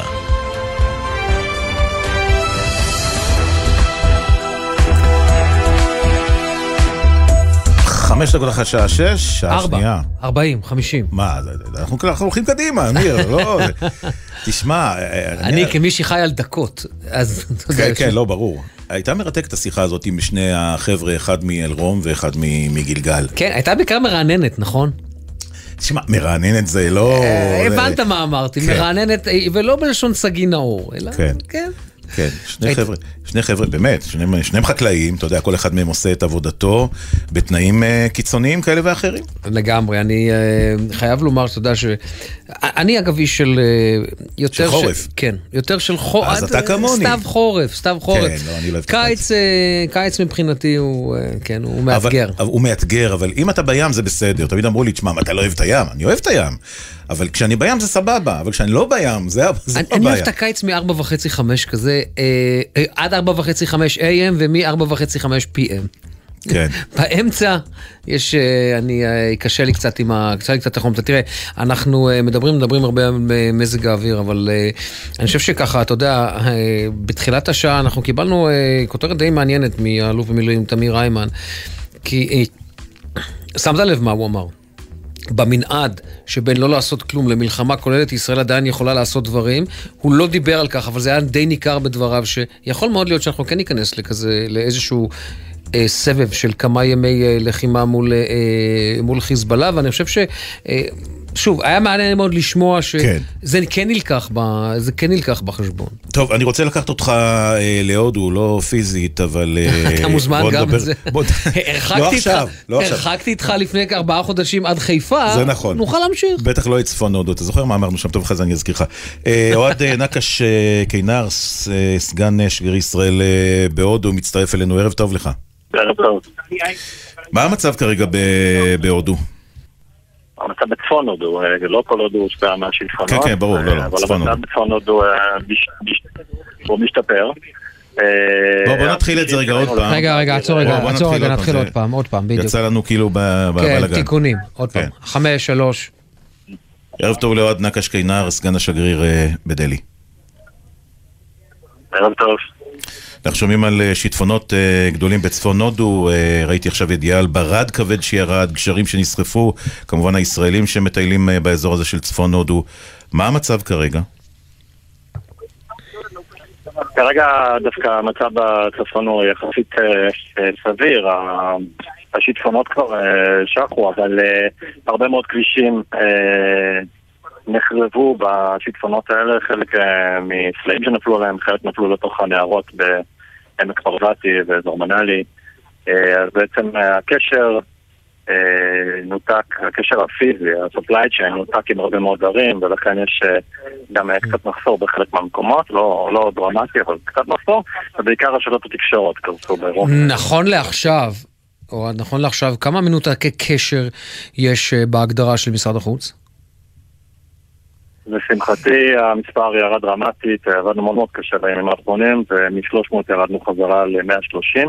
שזה המון. כי אה, הורים לפעמים, אה, זה המון בטח, אבל זה היה עוד יותר גבוה, והורים נכנסים לפעמים אה, אה, בשלווה ל- ל- ל- לתוך אירוע כזה, ולאט לאט המתח גובר, ואז הם נזכרים בשלב מסוים שזה כבר יותר מדי, והם מצלצלים למשרד, אז המספרים כל הזמן עולים ויורדים ככל שאנחנו מוצאים מהרשימה. אז רגע, זה זאת עוד- אומרת, ש- הקומוניקציה, התקשורת עם האזורים האלה כן, כן קיימת? אתם אה, איכשהו מצליחים לשוחח עם חלק מהאנשים בטלפונים ניידים? בחמישה ימים האחרונים, בהתחלה כמעט לא היה קשר בכלל, לאט לאט הקשר הוחזר על ידי העבודה של אה, כוחות החילוץ והחירום ההודים. אז אה, בערים גדולות כמו מנאלי כבר יש אה, חזרה לקשר כמעט רגיל לחלוטין. בכפרים יותר קטנים, כמו בעמק פרבתי, שאליו אה, יצאתי, הקשר נותק כמעט לחלוטין. בהודו אסור להסתובב עם מכשירי טלפון לווייני. אז בעצם אם אין רשת תקשורת סלולרית, אין דרך ליצור קשר. ובאזורים האלה לא היה קשר בכלל. זה לא אומר שאנשים חס וחלילה קרה להם שום דבר. אנחנו- זהו, כדאי להדגיש לא. את זה, אנחנו אין לנו אה, ידיעות אה, ספציפיות, אנחנו מקווים שלא לא יגיעו כאלה, בינתיים מדובר רק על מנותקי קשר, ואתה אומר שבעצם בהודו אסור להסתובב גם עם טלפון לווייני, שזה בעצם מעצים את העניין הזה של אין קשר עם אנשים. אתה יודע על איזה קבוצות, אפילו וואטסאפ של, אה, של אה, אה, ישראלים, שאולי אה, לאט לאט מקבצות את כל האנשים האלה שמנותקי קשר, אה, או קבוצות בצורה אחרת אה, שמאגדות קשר עם הישראלים? קלעת בול, זה אכן עובד ככה, יש המון קבוצות גם בוואטסאפ, גם בפייסבוק, אה, שפועלות כבר המון שנים, זה, זה לא נושא חדש, אה, נושא מונסונים, כן? קורה כמעט מדי שנה. אבל השנה הגשמים היו מאוד מאוד קיצוניים. במהלך יום ירד כמות, ירדה כמות של פחות או יותר חודש, וזה היה במשך כמה ימים ברצף. אז השיטפונות הם החמורים שהיו ב-40 השנה האחרונות. ולכן היה את ההרס הזה, אבל הקבוצות מוכנות לזה, זה הישראלים אה, מעבירים את המידע מאחד לשני ועושים את מה שצריך. וזה אגב, בניגוד להרבה קבוצות אה, אחרות אה, ממדינות אחרות, לא משנה, לא נצביע, אבל אה, שלא טורחות לעשות את זה ו- ולא מעבירות מאחד לשני, ולכן אה, הרבה מאוד מהמיטה עדיין עם ממותקי קשר שהם לא ימצאו בזמן הקרוב. תסביר רגע, פיזית, אתה נמצא כרגע איפה? אני מבין שבשלב מסוים שכרתם גם אה, מסוקים כדי לנסות ולסייר מעל האזור עצמו? כן, היינו כל הבוקר בעמק פרבתי עם אה, מסוק ששר החוץ אלי כהן הנחה בעצם אה, לנקוט בהרבה אמצעים אה, כדי לייצר את הקשר. הוא, הוא מעוניין שעד סוף השבוע בעצם כבר לא יהיו מנותקי קשר. זה קשה, אנחנו משתדלים, אה, אבל הסתובבנו מעל עמק פרבתי, עשינו את מה שצריך בשביל בעצם להנחית גם ולהעביר אמצעי קשר. רגע, רגע, אתה, מדבר איתנו בקודים, זה לא מבצע צבאי. אתם לקחתם איתכם מהטלפונים סלולריים, נחתתם, ירדת בנקודות מסוימות, פגשת אנשים והמראתם חזרה? נכון. אה, האמת שיותר מדויק להגיד שאנחנו אה, עושים את הניהול של הדבר הזה, וחברות החילוץ, מגנוס ואחרות, הם אלה שאנחנו מורידים בשטח. אני בעצם מטיס אותם, מביא אותם, דואג לראות איפה להוריד אותם ומה צריך לעשות. אז הם גם מחלקים, הם מח- מחלקים אמצעי קשר לאותם אנשים שיוכלו בעצם אה, להתקשר הביתה? כי בטח אנשים גם אה, אזלה להם... מסתובבים, הם מסתובבים. הם- הם- מסתובבים בין המקומות האלה ומייצרים את התקשורת הראויה, עושים את הרשימות ומגיעים למקומות שבהם הם יכולים אוקיי. אגב. אגב, ל- ל- לכל חברות החילוץ הישראליות שמנית כאן, יש להם אפשרות אה, אה, להשתמש בטלפון לווייני? או שגם להם אסור? לא, לא, לא, לא, זה אסור בחוק, אבל הם, הם, הם מתניידים, הם מאוד מנוסים, והם יודעים מאיפה להגיע אה, כדי להיות ב- בתקשורת סלולרית, והם מעבירים את המידע, וגם אה, יודעים איך להשתמש בכאלה שיורדים מטרק ומגיעים למקומות יותר הגיוניים, ומעבירים גם כמה מידע, וזה בסדר. אתם גם המידע בקשר, עובד, אתם גם בקשר עם הצבא, חיל האוויר ההודי? בוודאי. זאת העבודה שלנו, זה מרכז העבודה שלנו. לתאם את הכניסה, להמריא בהודו זה לא דבר של מה בכך, זה צריך לקבל אישורים מאוד מאוד אה, מפורשים ומדויקים, וזה לא קורה בקלות. יש שיגידו שלנחות לנחות בהודו זה יותר קשה, להמריא זה קל, לנחות זה יותר קשה, אבל זו בדיחה של טייסים, אני לא, אני לא, לא נרחיב בעניין הזה. אבל תסביר לנו רק רגע, אתה אה, בדרך כלל יושב אה, איפה? בדלהי, ועכשיו אתה למעשה העברת חמ"ל קדמי לצפון הודו? כן, מדויק. אנחנו קופצים ממקום למקום לאיפה שצריך. כרגע אבל אה, אני חייב לומר שהמרכז תשומת הלב הייתה לעמק פרבתי ונראה שבשעות הקרובות תהיה שם התקדמות גדולה וזה לא נראה כאילו האירוע מתעצם אלא להפך ואם מזג האוויר יחזיק ולא נקבל עוד סערה כזאת אז אה, כנראה שכן נצליח לעמוד ביעדים. תגיד, שלנו. ה- ה- אותם ישראלים שכן פגשת, איך הם נראים? מה הם מספרים? אנשים בסך הכל, אגב, אתם אה, יכולים גם אה, אה, בשביל להעלות אותם לשידור, אנחנו נצטרך לחבר ותדברו איתם ונדברו את החוויות חבר, שלהם חבר לנו מישהו. חבר לנו, אנחנו רוצים לדבר עם אחד מהם. לא, בשמחה, אבל מה- שאני רוצה להגיד זה שבסופו של יום אה, אה, אנשים יצאו לטרקים, הם לא יצאו למעלה מחמישה כוכבים, הם מודעים לזה שיש בטבע, הם לא ידעו שיהיה כזה סדר גודל, ואני חושב שגם חלקם הגדול מבין שההורים שלהם דואגים להם בבית וצריך ליצור קשר. תשמע, מכאן, מכאן התמונות. מכאן התמונות נראות אה, מפחידות מאוד, זאת אומרת, גם, גם אחד שיצא לטרק, בסוף כשהוא רואה נהר עולה על גדותיו וסוחב את כל הבתים בסביבה ואת המכוניות ואת הגשרים ודברים שעומדים כנראה כבר עשרות שנים, התמונות הן אה, מפחידות, בטח להורים שיושבים בבית, אה, או לאחים, למשפחות בכלל. נכון, נכון, נכון, לא, זה... אני לא מזלזל בזה בכלל, בגלל זה אנחנו נמצאים בשטח, זאת בדיוק הסיבה שהוא רם המסוק וטסנו ממקום למקום בשביל לעשות את זה. אני רק אומר שבסופו של דבר יש הרבה מקומות שבהם כן אפשר לצאת, והחבר'ה הם נכונים, הם עושים את זה, הם יוצאים והם מגיעים למקומות יותר בטוחים, וטוב שכך. אוהד אה, נקש קינה, סגן אה, שגריר ישראל בהודו, תודה רבה לך. תודה. תודה לכם, תודה. כן, ועכשיו מצטרפת אלינו אה, כתבתנו לענייני צרכנות עינב אה, קרנר, שלום לך, ערב טוב. ערב טוב לכם. אז שר האוצר בצלאל סמוטריץ' חתם על צו להורדת המכס על חלב מיובא ב-40 אחוזים, בהוראת שעה לשלושה חודשים, לפחות עד החגים. נכון מאוד, אז אנחנו בעצם, אה, השר סמוטריץ' אה, חותם היום על הצו אחרי שזה הועבר להערות הציבור לפני כשבועיים וזכה להתנגדות אה, עזה גם מקרב רפתנים חקלאים וגם מקרב, בקרב מועצת החלב, משרד החקלאות שאגב לא אה, ידע על חתימת הצו הזה, לטענתם זה נעשה אה, בניגוד אה, לעמדת משרד החקלאות, אבל בעצם צריך גם להגיד מהצד השני, מה שהוביל את השר לעשות את זה, וזה מאוד מזכיר לנו את הסיפור של החמאה, שבעצם לא מוצאים חלב מפוקח על המדפים, חלב בקרטון שלושה אחוזים תקופה ארוכה. בעבר ראינו שהמחלבות ככה התפתלו ותמיד האשימו את אה, קווי ייצור ואת החגים ושאין מספיק כוח אדם ולראשונה לפני כחודש אה, מועצת החלב אה, שלחה מכתב לשר החקלאות ואמרה שלמחלבות פשוט לא כלכלי לייצר את החלב, דבר שאנחנו ידענו עוד קודם, אבל לראשונה הודו בדבר הזה ואמרו שהם רוצים לעודד עוד מחלבות אה, מלבד תנובה שאחראית על מרבית אה, אה, תפוקת החלב המפוקח, שעוד מחלבות תייצרנה את החלב, אבל בעצם השר סמוטריץ' עשה את המהלך הזה. עכשיו תראו... כלומר, רק רגע, עינב, את יודעת, אנחנו נורא קל לנו לתקוף עכשיו את שר האוצר כן. ולהגיד, כלומר, את אומרת כאן, את מציירת כאן אה, מצב שלא כדאי למחלבות, אין מחסור בחלב גולמי.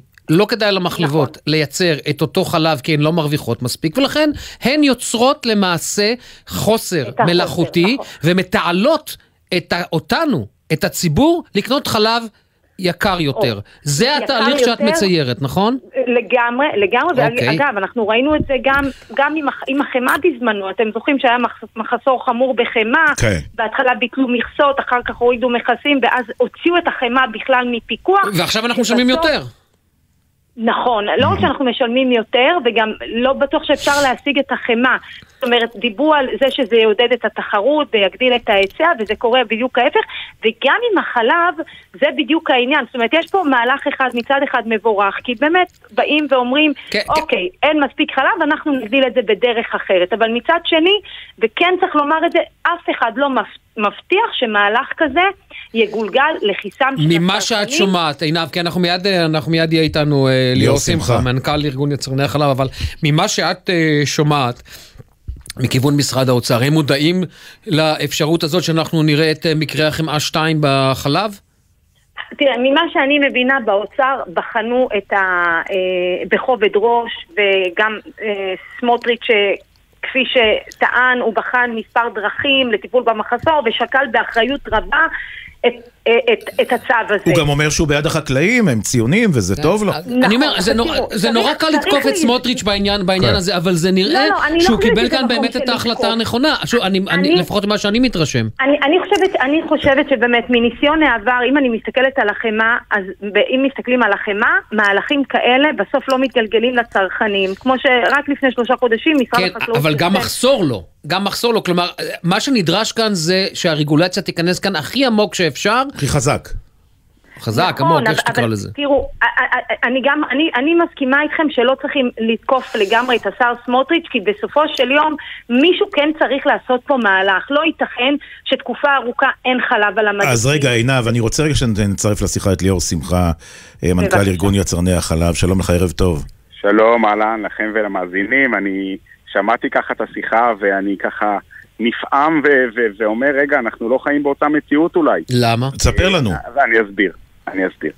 אה, א', במקטע שלנו, במקטע של הרפתנים, אנחנו בעודפי חלב של קרוב לשני מיליון ליטר, שאנחנו מייבשים כי אין לנו מה לעשות עם העודפים.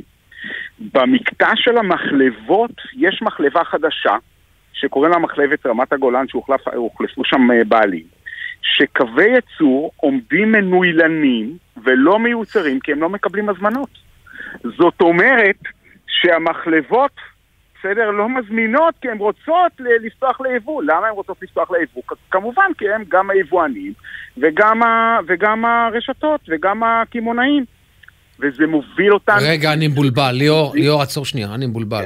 כן. אם אני מבולבל, אימא שלי ששומעת אותנו, בת 82, כל שכן. לא הבנתי מה אמרת עכשיו. אני, אסביר. אוקיי. אם יש, אם אצלנו לא חסר חלב, וברור שלא חסר החלב, ועינב ככה דיווחה על זה לפני. יפה. והמחלבות, יש קווי ייצור שלא לא מקבלות, אה, לא מקבלים הזמנות ו- ו- ואין מי שיזמין חלב. אז איך זה יכול להיות שיש יש חוסר ברשתות? אתה אומר בעצם שאין זו השאלה. מחסור, המחסור הוא מחסור מדומה. מה לחלוטין. שאני- אה, אני רומז לזה שזה מחסור למדומה, אני לא רוצה להגיד את זה בצורה הכי ברורה שיש, אבל כשאנחנו ישבנו עם שר האוצר, אנחנו הסברנו לו שיש מחלבה ברמת הגולן, עכשיו מדברים על מוצרים בפיקוח, כן? זה לא, אין פה עניין של מחירים. יש מחלבה ברמת הגולן שיודעת לייצר. יש שם בעלים חדשים. אנחנו רוצים לפתח ולעודד את התעשייה ברמת הגולן. איך זה יכול להיות שהרשתות לא מזמינות ממנה? למה? אתה אומר שהרשתות בעצמן הן יבואניות, ואז למעשה הן מרוויחות יותר על החי- החלב המיובא? ברור, ברור, ברור, ברור.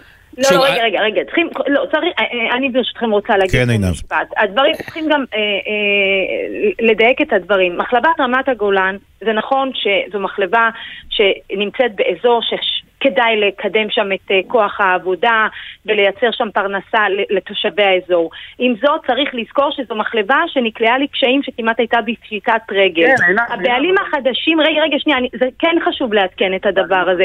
מחלבת רמת הגולן לבדה לא תוכל לעמוד בייצור החלב של מדינת ישראל על המפוקחים. וגם גם לא בטוח שבואו נודה, אה, נקרא לילד בשמו, לא בטוח שכלכלי לה, אם לתנובה לא כלכלי, בטח ובטח שלמחרת... רגע, בואי ניתן לליאור, בואי ניתן לליאור מילה לא מילה רגע, אה, חלב עינב. בפיקוח. לפני עינב, חודש שנייה. וחצי עשינו הסכם עם המדינה, שבמסגרת ההסכם עדכנו את המחירים. נכון, זה לא המחירים, את מכירה את ההסכם טוב. נכון, זה לא המחירים שרצינו, אבל זה משהו. והמחלבות חתמו, מועצת החלב חתמה, ואנחנו הרפתנים חתמנו. ו- ואני אומר לך שמחלבת רמת הגולן, נכון להיום בבוקר, יכולה לייצר קרוב למיליון ליטר שבועי. זה הרבה מעבר למחסור המדומה שקיים. ולכן ההחלטה הזאת של שר האוצר ומשרד האוצר ללכת עם היבואנים, שהם גם הרשתות, במקרה או לא במקרה, ול, ולבוא ולהגיד, אנחנו נפתח את השוק ליבוא, בעוד שמחלבה קטנה יושבת שם בקצה של המדינה שלנו ומדממת למוות, אני אומר לך עינב, זה לא אחראי, זה לא רציני, אלא אם כן קיבלו החלטה לרסק את התעשייה הישראלית, לרסק את החקלאות הישראלית, לשבור פה את הזה, ו- ו- ו- ו- ושכמה יבואנים... ליאור, ליאור, כמה- כמה ליטר חלב, שלנו. כמה ליטר חלב, כמה ליטר חלב נזרק אה, ביום? אז אני אומר, אנחנו מייבשים בשבוע, במונחים שבועיים, קרוב לשני מיליון ליטר, רק השבוע. אה, וזה הרבה מאוד. וכמה, רגע, הייצור העניין, רק, רק לצורך השוואה, רמת- רק לצורך השוואה, אתם מייבשים שני מיליון אה, ליטר בשבוע, וכמה היבוא היבוא הולך להיות? אני לא יודע, זה, זה בדיוק העניין, שאם הם היו פותחים יבוא בקווטה, במכסה, ואומרים, אנחנו רק מייבאים את החלב שחסר, נניח חסר 300 אלף ליטר, אז אנחנו נייבא את ה-300 אלף ליטר רק, ואנחנו קובעים שהיבוא יהיה רק למוצרים בפיקוח, וככה אנחנו נוכל להבטיח שהמחיר יישמר לצרכן, אז לא, הם אמרו, אנחנו פותחים את היבוא קצה לקצה, היבוא כמובן אנחנו לא מגבילים את המחיר, כמובן שהיבוא יהיה גם על משקאות חלב, על השוקו, על ה... על ה- על ה- רגע, ושאמרתם, רגע. ליאור, ליאור, אבל שאמרתם, ולא רק זאת בלבד, רגע, שנייה, תן לי רגע לסיים, וזה לא רק זאת בלבד, כן. גם החלב והמיובא, גם החלב המיובא הוא יהיה חלב מאושר שהוא לא חסר בסופרים. אגב- ולכן אני בא ואומר, ההחלטה מבחינתנו היא החלטה תמוהה, שאי אפשר להסביר את זה בשום צורה. עכשיו נכון, קרה פה דבר, היה מחסור, אנחנו לא מתכחשים לאירוע, אנחנו מבינים, מחלבה במדינת ישראל נקלעה לקשיים, פש- פשטה את הרגל. מצא, מצאו זכיין, המפרק שלה עשה עבודה טובה, מצא בעלים חדשים, השקיע בקווי ייצור, קלט עובדים, עשה את כל העבודה, ומה קרה? עכשיו, בסדר, שסוף סוף הם מוכנים להתחיל לעבוד. אז... רגע, ליאור, אתה אומר דברים שצריך. לדייק אותם. אה, לפי הצו, מה שאתה אומר כרגע, הם הביאו גם שוקו ומוצרי חלב אחרים, לפי הבנתי, הצו הוא רק על חלב ניגר. האם אז לא, לא, לא, לא, לא, אחר? לא, לא, אז כן. לא, אומר דברים אחרים. אז אתה אומר הצו תביאו גם בוצע ש- וחלב ומוצרה, וחלב וכל... זה לא מה שכתוב אבל חלב. בצו, בצו כתוב חלב ניגר. זה מה שכתוב בצו, ומה שאתה אומר זה משהו שצריך לבדוק אותו. שאנחנו מייבאים, שיש יבוא של גבינה צהובה, יש יבוא לפי מחיר. וקובעים שהמחיר חייב, חייבים לעמוד בתנאי המכרז. מכרז כדי להבין שהמוצר משורשר, ההוזלה משורשרת צרכן, וככה מביאים גבינה צהובה, ואגב זה עובד. יש פער מאוד גדול, אמיר, יש פער מאוד גדול, מאוד מאוד גדול, בין ה- בין ההחלטה לבין מה שקורה בשטח, לפי- כפי שמתאר אותה עכשיו ליאור. כן, אה, זה, אני, אני, אני, ב- אתה יודע מה, אני רציתי לעשות סדר ויצאתי עוד יותר אה, מבולבל לחלוטין. בהקשר הזה. אם, שוב, אם הבנתי נכון, אה, מישהו כאן משחק לידיים של היבואנים, וכנראה שהרשתות כאן מחזיקות אה, בשני. כובעים. לא, בשני כובעים. הם. הם, גם, הם גם הממשק לצ- לציבור, והן גם מביאות את ה... הם גם היבואניות, ולכן... הן מרוויחות יותר פעמיים, בזה שהן קונות את זה יותר ומוכרות את זה. ב- רגע, אבל כשישבת עם משרד האוצר, אה, ליאור, ואמרת, ו- ושטחת את הדברים האלה, מה- מה הייתה התגובה? אני הסברתי את זה, יש שם, אה, בואו, אני- אם אתם עוד כבר מבולבלים, אז אני אבלבל אתכם עוד יותר. יש גם, שטחנו את הסיפור של ההנחות, ואמרנו לא יכול להיות שההנחות לא משורשר, ההנחות שהמחלבות נותנות לקמעונאים לא משורשרות לצרכן, ולא יכול להיות, וחייבים להדק את הפיקוח, וחייבים להדק את הרגולציה, ולהכניס שחקנים חדשים, כי אנחנו לא רוצים ששוק החלב יהיה שוק ריכוזי, וחייבים להכניס שחקנים חדשים לשוק, וחייבים לייצר הגנת ינוקה, הגנה למחלבות צעירות, וחייבים לעודד את התעשייה, ולהתחיל לשפוך כסף על החקלאות הישראלית. אתה יודע, אנחנו חוזרים מסיור באירופה. באירופה משקיעים מיליארדים בחקלאים, בתמיכות ישירות בכל רחבי המדינה, במחירי מים שהם כמעט אפס, במע"מ שהוא מע"מ אפסי על מוצרי א- החלב. אפרופו, אפרופו אירופה, ואחרי אפרופו אירופה, ליאור, ליאור, אפרופו אירופה, אני אני יודע שזה לא רק קשור כמובן אליכם, אבל מחירי החלב הניגר ומוצריו, אה, אה, נכון. לפעמים שליש מהמוצרים, ב- מהמחירים בארץ. אגב, במקרה הכנו את המחירים, אנחנו יכולים באמת לציין את המחירים לא של בטוח שזה החלב. קשור לליאור הדבר הזה. אה, נכון, אבל אם אנחנו ככה, אם תנו את המחירים, כן, עינב, נשמע את המחירים. יש לך אותם? אז בואו נגיד כך, אז אצלנו בארץ חלב בוא נלך על החלב המפוקח, שלושה אחוזים, שישה שקלים שמונים ואחת אגורות.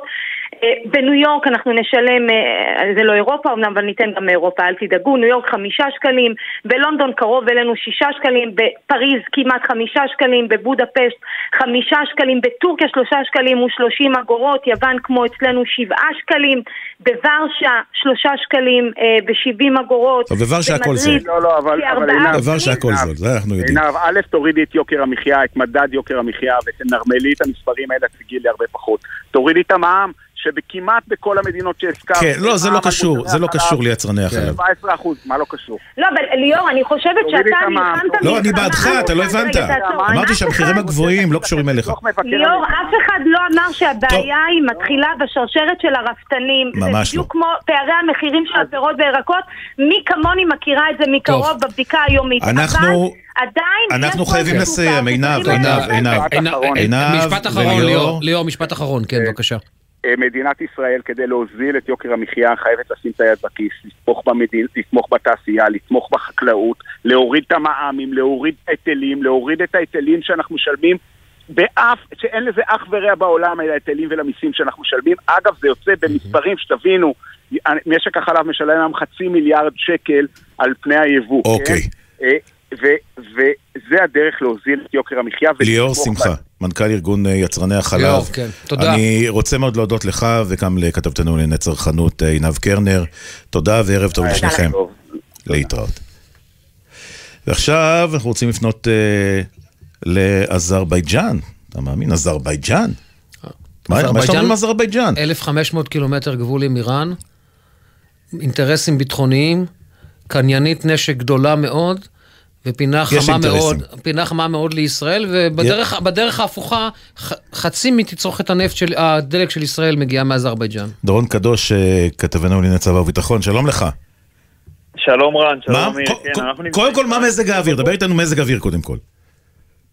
פחות חם אצלכם זה בטוח, גם כאן חם, שלא תחשבו שאנחנו לא סובלים עם החליפות כאן, זה אה, לא פשוט, אבל הרבה פחות חם מישראל, אז נראה לי שמצאתי זמן טוב לברוח. מעולה. אבל כן, אנחנו נמצאים כאן בבקו, אה, בירת אזרבייג'אן, הביקור של שר הביטחון גלנט כאן, ביקור שהתחיל אה, אתמול בשעות הערב ויסתיים מחר בצהריים, כשבדיוק אמיר, כמו שפירטת ואמרת, המרכז של הביקור הוא כמובן העניינים הביטחוניים, כי יש קשרים הדוקים מאוד בין מערכות הביטחון, וזה גם כמובן נובע מהקרבה של אזרבייג'אן ומהגבול המשותף שיש לה עם איראן.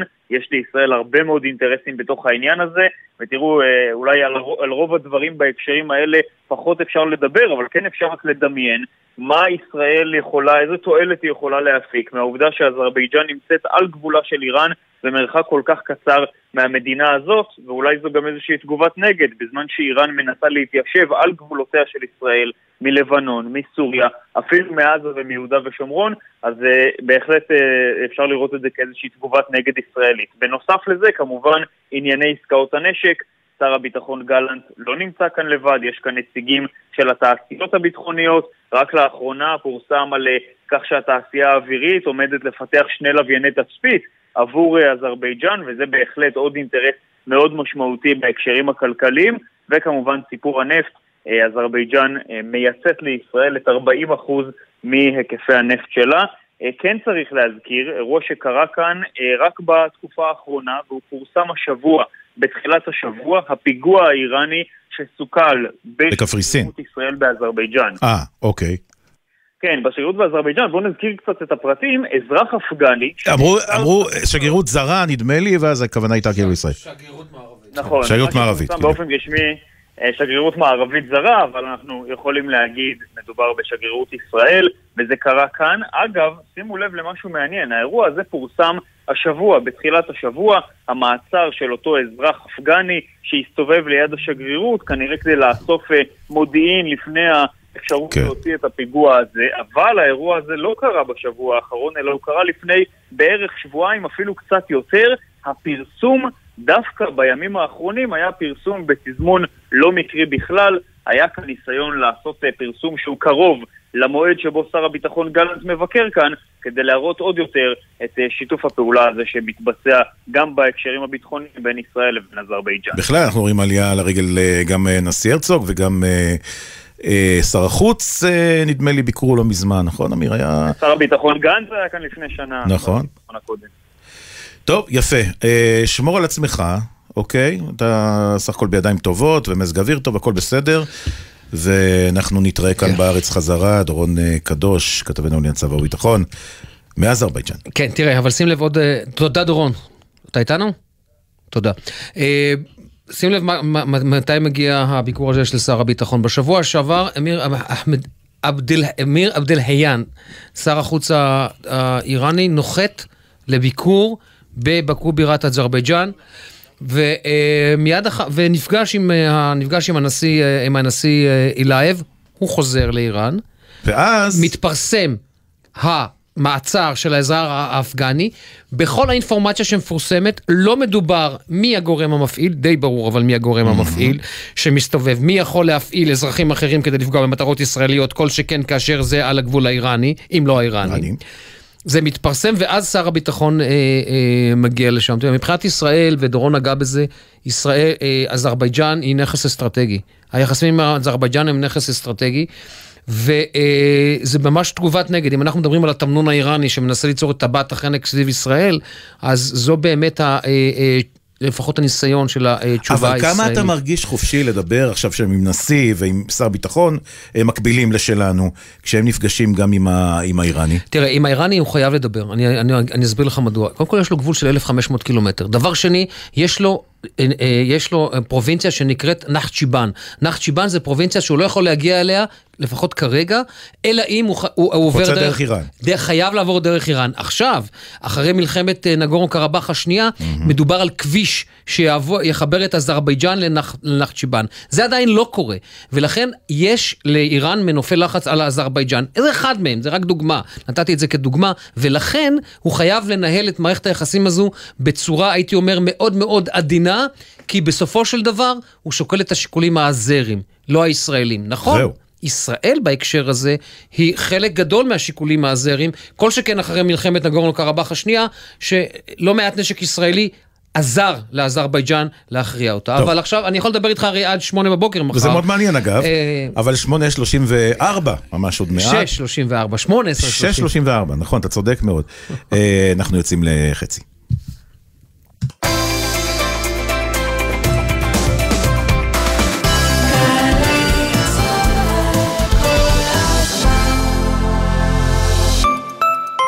הצטרפו עכשיו למתקן הכליאה הדרומי אלה ותיהנו מתנאי שירות נוחים במיוחד. הטכנולוגיות שלנו, הביטחון של החברה, האתגר שלכם. שירות בתי הסוהר, ארגון הכליאה הלאומי של ישראל, מזמין אתכם להתחבר לביטחון המדינה. כמשרתים בשב"ס, במתקני הכליאה או באחת היחידות המובחרות, תוכלו ליהנות מקריירה מאתגרת, משליחות חברתית וביטחונית, מהטבות, מענקים ותנאי קידום. הצטרפו אלינו לבית הסוהר אלה, סמוך לבאר שבע. פרטים באתר לשכת גיוס שב"ס.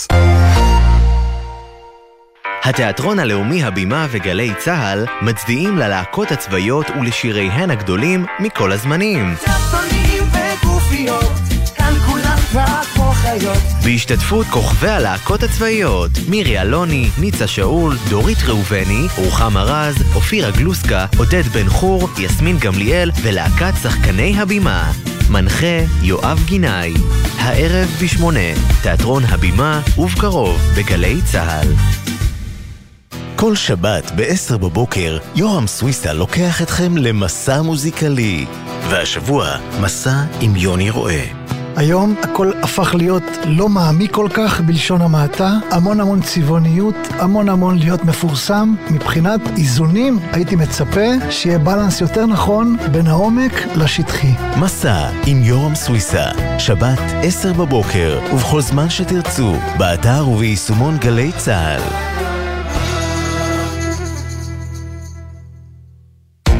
עכשיו בגלי צה"ל, אמיר בר שלום ורן יבנאי עם יומן סיכום השבוע. כן, אה, 636. אה, תשמע, אה, אלף, כאלף רופאים בערך אה, שיגרו היום מכתב להסתדרות הרפואית, והם בעצם דורשים שההסתדרות הרפואית תכריז על שביתת אה, רופאים. עד לגניזתה המוחלטת של התוכנית המשפטית.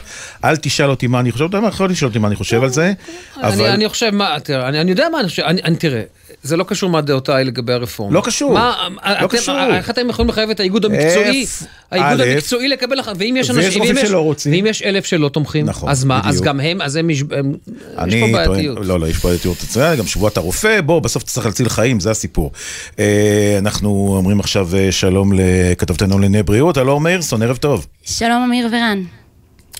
אוקיי, מה- איפה זה עומד עכשיו? כן, אז נגיד שישיבת המזכירות של ההסתדרות הרפואית הסתיימה ממש לפני אה, שעה בערך, הוחלט בה אה, להסמיך את הנהגת ההסתדרות הרפואית, יושב ראש ההסתדרות וסגניו, לנקוט בכל האמצעים הנדרשים, לרבות שביתה, כדי למנוע את ביטול עילת הסבירות אה, לדבריהם. ההחלטה תתקבל בהתאם להתפתחויות. לגבי מה שאמרתם על שביתה, איגוד מקצועי, כן, לא. רגע, טלור, זה רק- זה רק עלילת הסבירות, או בכלל כל התוכנית המשפטית? אז בשלב הזה המאמץ לפי החלטת מזכירות ההסתדרות הרפואית הוא אה, למנוע את ביטול עילת הסבירות. אה, הדרישה אוקיי. של הרופאים הייתה למנוע את כל התוכנית המשפטית, אה, איך שתבחרו לקרוא לה. רק נגיד שבמרץ האחרון, אה, בבוקר, אה, למחרת פיטורי שר הביטחון יואב גלנט, הודיעה ההסתדרות הרפואית על מעבר לפעילות במתכונת חירום, בעצם שביתה, שלא נכנס לתוקף בסופו של דבר, כי באותו ערב ראש הממשלה הודיע על השעיית החקיקה. נגיד שבימים האחרונים מופעל הרבה לחץ על הר"י, ההסתדרות הרפואית, כמו שאמרת רן, יותר מאלף רופאות ורופאים פנו אמש לפרופסור ציון חגי, יושב ראש ההסתדרות, במכתב, דורש ממנו להכריז על אה, שביתה כללית. הם השתמשו בדימוי אה, קשה, אפשר להגיד, הם אומרים, לא נהיה כאינטלקטואלים, המדענים והמשכילים של אה, גרמניה בשנת 1933, הם כותבים, קולנו יישמע, בין אם במסגרת ההסתדרות הרפואית ובין אם במסגרת חליפית הראויה לשליחותה, ככה הרופאים שדורשים שביתה. גם ביום שלישי, באספת חירום שכינסו אנשי מחאת החלוקים הלבנים, שזה מחאת הרופאים, נשמעו קריאות לשביתה. יושב ראש ההסתדרות הרפואית עצמו לא נכח שם, אבל סגנו, דוקטור זאב פלדמן, ומזכ"לית ארגון, הארגון, עורכת הדין אה, לאה ופנר, הגיעו, והקהל באולם קרא להם שוב ושוב להכריז על שביתה. אלו כמובן לא כל הרופאים, כמו בכל מקצוע. אז זהו, אה, כמה חברים, כמה חברים בהסתדרות הרפואית? אין לי את המספר המדויק, זה בעצם כל הרופאים בישראל, זה הארגון היציג של הרופאים. ו- וכמה בערך אה, אה, תומכים בהחלטה הזו, או, ו- או וכמה מתנגדים לה? אז, אז נגיד שבמרץ היה סקר אה, שנערך בקרב אה, ההסתדרות הרפואית, ענו עליו אה, עשרת אלפים אה, רופאים ורופאות, ו-90 אחוז מהם אה, חתמו שהם מזדהים עם איזושהי הצהרה שבאמת אמרה שצריך, אה, היא לא אמרה שצריך להשבית את המערכת, אבל היא אמרה שצריך מערכת משפט חזקה ומתפקדת בשביל להחזיק מערכת כן. אה, בריאות אה, מתפקדת. נגיד שהנהגת אה, ההסתדרות הרפואית אה, תקבל את ההחלטה בעצם מהרגע שהסמיכו אותה, היא יכולה להחליט על שביתה אה, כן. בכל זמן שהיא תחליט שזה דרוש, ואנחנו נצטרך לעקוב ולראות בימים הקרובים. אוקיי. טל אור, תודה. אנחנו נמשיך אתה לעקוב, יודע מה המשמעות של ההחלטה הזו? כתבתנו לענייני בריאות. אתה יודע מה המשמעות של ההחלטה הזו? נורא פשוט. הם, לא, הם לא רצו להחליט. פשוט מאוד לא רצו להחליט, אז הם הסמיכו. אני, אני מקווה שאתה צודק. לא, זה לא כזה, זו העובדה. הם לא רצו להחליט. הם גלגלו את הכדור הזה להנהלה. תחליטו אתם. אנחנו לא רוצים לקבל על עצמנו את האחריות. להכריז על. שביתת רופאים בגלל מהלך כן. פוליטי כזה או אחר, גם דמוקרטי, לא, לא קשור. לא קשור בכלל, כן. באמת, באמת לא קשור. גלגלו את זה, גלגלו את האחריות, אתה יודע, יש, יש תמיד, כשאתה קורא פסקי דין, מי שלומד משפטים מכיר את זה, יש משפט שנקרא צריך בעיון. צריך בעיון זה משפט, זה מילה, זה צמד מילים זה מאוד גדול. יפה. זה מאוד יפה. במילים זה גדול אחרות, ורחב. לא, במילים אחרות, דבר איתי עוד אה, אחרי החגים. אל דברו איתי. כן. שמישהו אחר ידבר ב-. במקרה אחר, בפסק דין אחר. על הכיפאק. אה, טוב, אה, יומן סיכום השבוע, 40 דקות אחרי השעה 6. פינת ה... כוכבים משתפים בפדיחות על הבמה.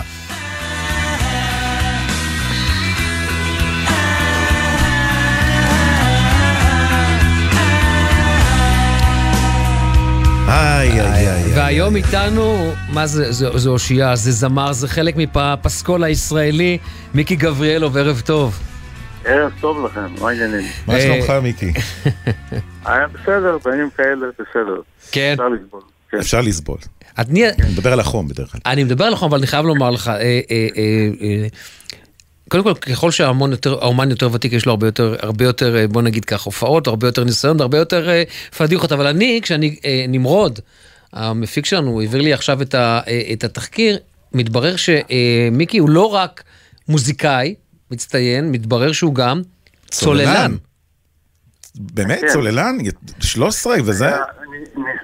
ניסיתי, ניסיתי לעשות את זה ופישלתי בגדול והבנתי כמה דברים בעניין הרפואי שלי, מצבי הרפואי. הייתה לי תקופה שהחלום שלי היה להיות צוללן, ממש צוללן.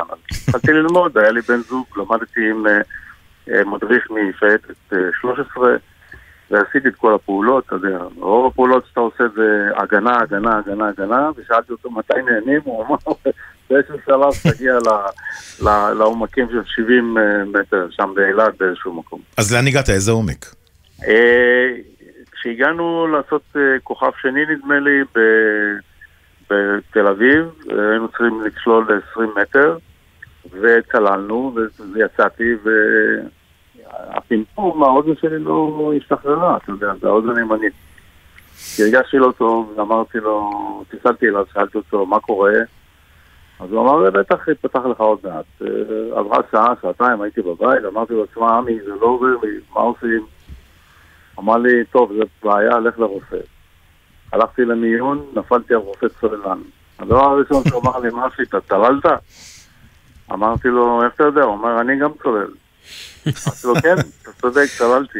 הוא אמר, אסור לך לצלול יותר אה, מתחת לעשרה מטר. יש לך בעיה בניקוז של הצד הימני שלך.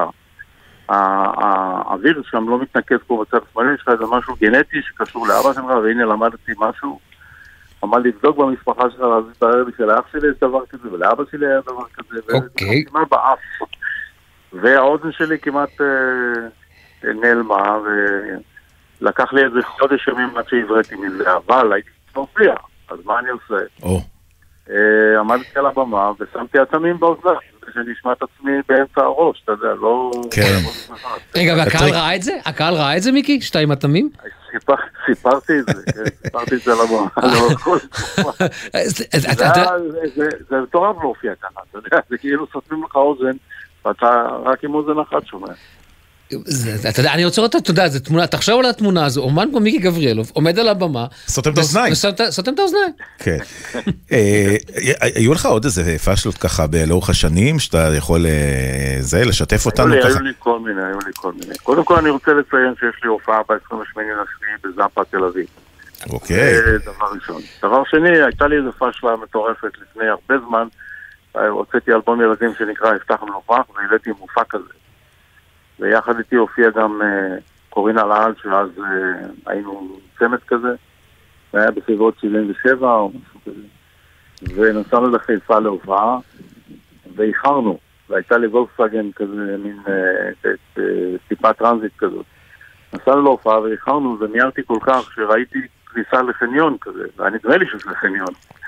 ונכנסתי והתברר שזה מדרגות שמורידות למטה. אוי ואבוי. נשארתי תלוי באוויר בין המדרגות, בין המדרכה ככה, אבל אי אפשר היה לעשות כלום, יצאתי בעדינות לאט לאט מהאוטו ודחפתי את האוטו אחורה. כשרגע קורין איתך? כן.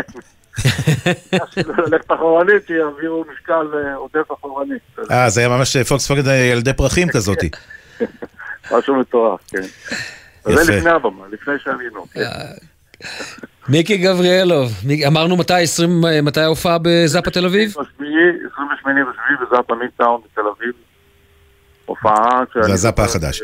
באיזה ח- איזה חומרים, איזה חומרים חדשים, ישנים? לא, לא, זה נקרא מיקי גבריאלוב זוכר את אריק איינשטיין, זה שירים מכל הקטלוג. אה, מצוין. אריק, וקטלוג שיצרתי לבד, וסיפורים על כל הדרך שעבדנו, על החיים קצת שלנו, על היחסים. מעולה. אנחנו באים. אנחנו באים, מיקי. הפעם האחרונה שראיתי את מיקי גבריאלוב בלייב, זה היה שנסעתי איתו למוסקבה לאיזו הופעה של אה, מול הקהילה הישראלית. אה, וואו, זה היה משהו, באמת. מומלץ, מאוד. מומלץ? בהחלט. אני מגיע. יופי, מיקי גבריאלוב. מיקי, תודה. תודה רבה. אחלה סופש. ביי, להתראות, ביי. טוב, תראה, הרן, אנחנו אה, נמצאים ב- באביב של הצלחות. מה זה אביב של הצלחות? אנחנו רואים את נבחרות הכדורגל, שאחת אחרי השנייה קוצרות אה, הצלחות בטורנירים בינלאומיים, והיום מצטרפת אליהם נבחרת העתודה של ישראל בכדורסל, שמעפילה לחצי גמר אליפות אה, אירופה, ואנחנו אומרים עכשיו שלום לאלעד חסין, מאמן הקבוצה. אהלן, אהלן. מברוק, מברוק. אהלן, אהלן זה נשמע כאילו, מה זה אהלן, אהלן? תן פה אהלן, אהלן. מה? תשמע, זה, זה מטורף. ניצחתם את גרמניה, נכון? כן. נבחרת גרמניה. אה, עליתם לחצי הגמר, עכשיו אה, בעצם בלגיה, נכון? אתם תהיו מול בלגיה? כן, בלגיה. כן. בלגיה, מה, מה, מה, קודם כל תספר לי על התחושה, מה מרגישים? שמע, כיף, גאווה גדולה. אנחנו באמת אה, באנו לטורניר הזה עם אה, חששות, כי אנחנו לא, בוא נגיד, הנבחרת הכי נוצצת שיש פה בטורניר. אה, אבל... אה, אגב, איפה הוא נערך, אלעד? בכרתים, ביוון. אה, אתם בכרתים. חשבתי שבכרתים לא הייתי בטוח, כן. והרבה שחקנים שהם אה, בלי ניסיון, גם של נבחרות, ודי נבחרת כזאת שלא, בוא נגיד ככה, לא הרבה נתנו לה תקוות, או המטרה שלנו הייתה להישאר דרג. ואתה יודע, הניצחון בטורקיה, אמנם אחרי זה היה באמת שני משחקים פחות טובים, ואז בא הניצחון על ספרד, שהוא באמת, פה, מי שנמצא פה כל הזמן, אה, מדבר איתנו על הדבר הזה, כי זה משהו שהוא, שהוא לא קרה שנים. נבחרת ספרד הייתה על הפודיום 17 שנה ברצף. וואו. אנחנו העפנו אותם, זה היה פה הלם מוחלט, כי נבחרת ספרד היא הפבוריטית לקחת. אה, זהו. איך החבר'ה? איך החבר'ה, תגיד, אה, אחרי הניצחון הזה? היה זה כיף, זה פשוט כיף. לאמן בנבחרות ישראל זה פשוט אה, גאווה ותענוג. כמה זמן אתה מאמן. בערך? זה השנה השנייה שלי באיגוד, שנה שעברה אימנתי את ה-under 18. הגענו לרבע הגמר. הפסדנו ברבע גמר לסרביה. אה, היום ראיתי את השופט שהפסדנו איתו לסרביה. אמרתי לפיני, פיני, הוא חוזר לנו עוד פעם ב... כשאתה אומר פיני זה פיני. גרשום, המנהל המקצועי של כן. הנבחרות. כן, בדיוק. ו... והאמת שהיינו באמת באמת טובים, והוא לא הפריע למשחק, ו... באמת היינו... אבל אתה יודע, אני חייב לומר משהו, אלעד, הרי זה נכון, זה פעם חמישית או שישית ברציפות שאתם מעפילים לחצי גמר. הנבחרת העתודה, נכון? א- אז מבחינתי, זאת אומרת, כשאני מסתכל על זה דרך העיניים שלך, תחשוב, העול העול, העול ההוכחה הוא הרבה יותר גדול. זאת אומרת, אתה מגיע ואתה אומר, חסר לי שאני לא לפחות אשחזר את אותו- את אותו הישג של הפעם הקודמת. קודם כל, אתה מאוד צודק. אה, אני, כשלקחתי את התפקיד, היה לי קצת, אתה יודע, מה שנקרא, סוג של חששות, כאילו, איך, איך דווקא אני, שכאילו אה, מאוד רוצה להצליח וזה וזה, כמו כולם, כן? אבל אתה יודע, נפלנו על באמת טורניר עם נבחרות מאוד מאוד חזקות, ואולי דווקא הפעם הנבחרת ישראל עם פחות ניסיון ושחקנים, דרך אגב, שזה אולי קצת...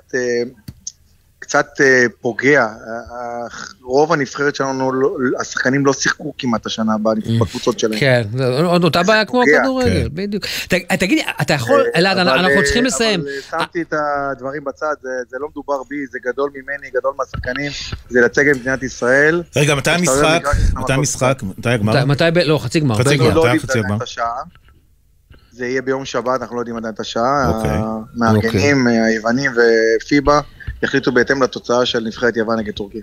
עוד שאלה אחת ממש בקצרה, אלעד, ואתה יודע, אנחנו רואים את ההצלחה בכדורגל, אנחנו רואים את ההצלחה בכדורסל. האם אנחנו באמת ניצבים בפני עידן חדש שהספורטאי הישראלי התבגר וסגר את הפערים? כי הפערים המנטליים, בעיקר הם אלה שתמיד עשו את ההבדל.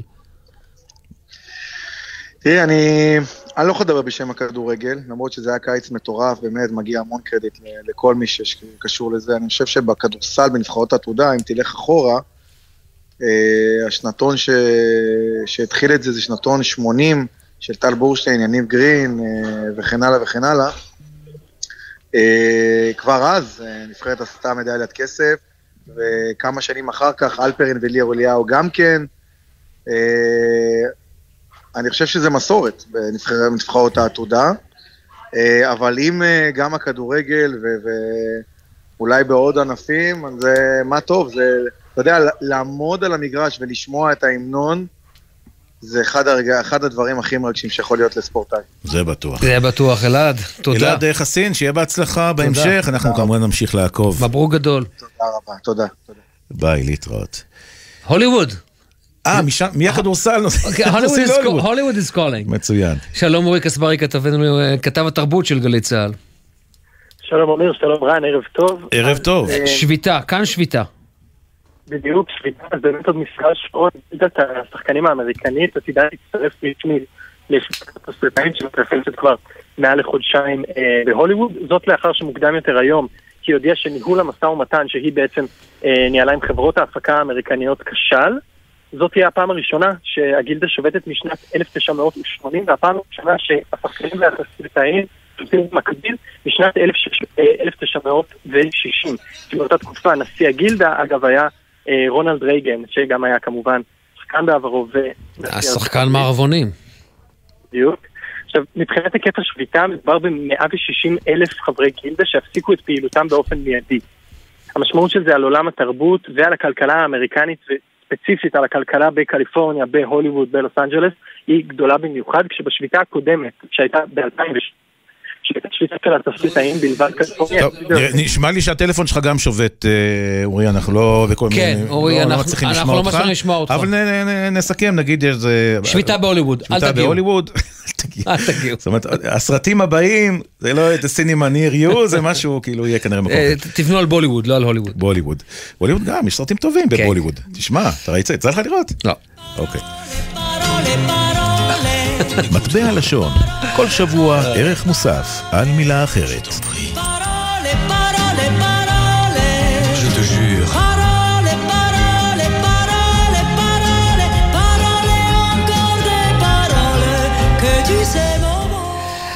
אה, מי ש... כן, את הפינה הזאת, קודם כל צריך לומר, עשה, אה, עבורנו. שלום רוביק, דוקטור רוביק רוזנטל, אנחנו מיד נגיע למילה היום. שלום רוביק.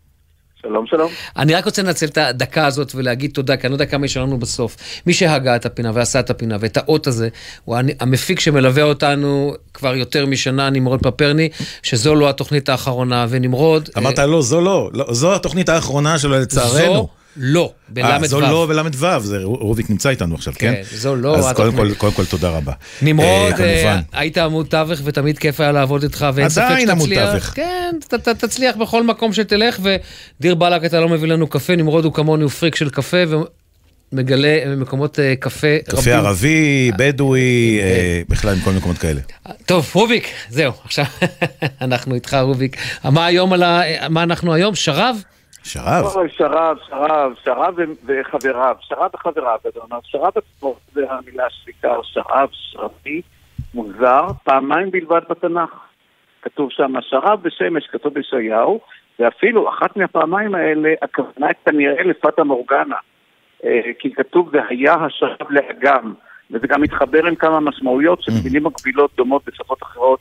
זאת אומרת, השרב והשרב, מה שהוא יוצא לראש פחות או יותר, אולי זה קרוב אה, לצרב, יכול להיות לפועל הזה, זה דומה. עכשיו, אבל בתנ"ך המונח אה, ששולט בתחום זה רוח קדים דווקא, שזה היום מונח ספרותי, מה זה רוח קדים? רוח מזרחית. מזרחית. כן, קדמה. כן, כן, ואיפה היא מופיעה? בין היתר, ביציאת מצרים. אלוהים מוליך רוח קדים, והיא זאת שפותחת את הים, עד כדי כך.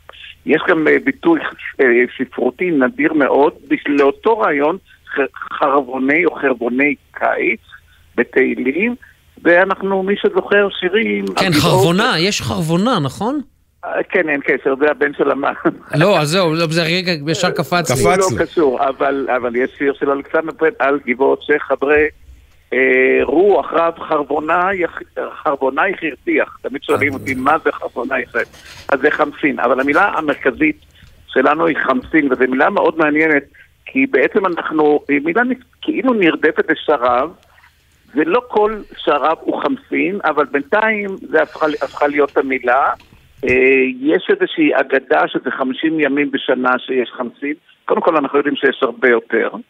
אה, וזה בכלל הגיע הנה מחג, אה, ההבדל אה, ממצרים, זה תקופה של 50 ימים בין הפסחא לשבועות במצרים, ששם גם היה מאוד חם, אבל זה חמסין, חמסין זה 50. כלומר, מבחינה זאת זה נשאר, זה המשמעות. מעניין. איזה כן, כן. קישור. ויש על זה שירים, חמסיני במשלט, נכון. איך שוברים חמסין, ולהקת רוק, אבל המילה האחרונה, כיוון שאני יודע שיש לנו מעט זמן, והיא חש... חשובה מאוד, הנה האות שלנו כבר ברקע. כן, מגרשים. אותנו. שרקייה, שרקייה שרקייה זה הרוח. בכנרת, כולם אומרים תיזהרו כן. מהשרקייה. שרק, שרקי, שרקי, שרקייה, ועל זה לס- לסיום אנקדוטה. כן. בטבריה של פעם, הדייגים היו אנחנו- לים להמון ימים, והיו חוזרים רק כשהייתה שרקייה. יופי. טוב, רוביק, תודה. תודה. לא, ניתק לנו, מה זה? ניתק. דוקטור רוביק רוזנטל, אנחנו נודה לו כמובן מכאן, לא שומעים אותו. ונודה לרועי ולד, העורך שלנו, אה, נמרוד פפרני ועוד אה, בראל שהפיקו אותנו, קיקו נדב הטכנאי, ביפו בן שני וגלעד בלום. פיקוח הטכני, גראם ג'קסון, עורך הדיגיטל שי ישראל.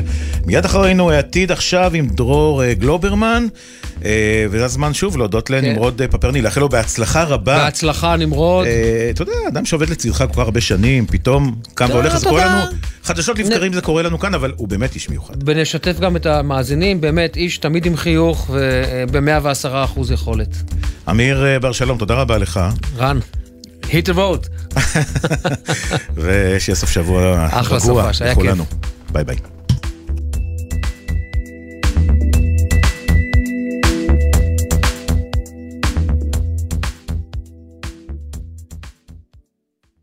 בחסות Ensure פלוס אדוונס, המסייע לשמירה על הכוח וההגנה הטבעית. Ensure פלוס אדוונס, שאלו את הרופא או את הדייתן. בחסות הפניקס סמארט, המעניקה עד 45% הנחה בביטוח המקיף. כוכבית 5432, או חפשו הפניקס סמארט בגוגל. כפוף לתקנון המבצע, הפניקס חברה לביטוח בע"מ. בחסות אוטודיפו, המציעה מצברי ורטה לרכב, כולל התקנה חינם, עד תשע בערב. כי אם יש משהו יותר מעצבן מלהיתקע בפקק, זה להיתקע בחנייה.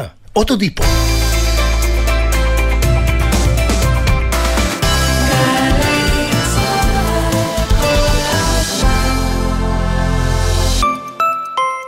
סקודה במבצע לעמיתי מועדון חבר, פביה, קמיק, קארוק, קודיאק, ולראשונה סקודה אניאק החשמלית, עכשיו בתנאים בלעדיים לעמיתי מועדון חבר. עד שמונה באוגוסט, לפרטים כוכבי 9822 או באתר מועדון חבר. חבר זה הכל בשבילך, חבר.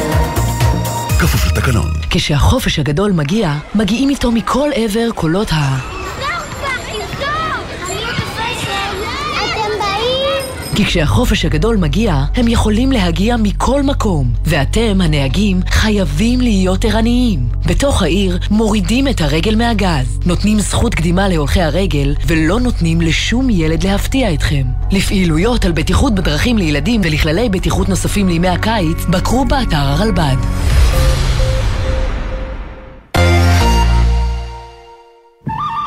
קיץ. השמש קופחת בבסיס, חם במדים, והשמירות מתישות. ומה שהכי בא לכם זה איזו קולה מרעננת. קולה של אימא, במהדורת קיץ חדשה ורעננה. התוכנית המיתולוגית מתרחבת לשעתיים שידור, קיציות, מחדשות ומרגשות. קולה של אימא. מחר, עשר בבוקר, גלי צה"ל. שישי ושש, סוף סוף קצת שקט. אפשר לשמוע ציוץ של ציפור, רשרוש של עיתון, נחירות של שנץ. אבל כדאי לשמוע את שש בשישי. אנשי תרבות, חברה וספורט באים לאולפן גלי צה"ל עם שש תובנות, גילויים חדשים או סיפורים אישיים מהשבוע החולף. והפעם, העורכת דין רוני פנטנש מלכאי. שש בשישי, מחר, שש בערב, גלי צה"ל. מיד אחרי החדשות, דרור גלוברמן.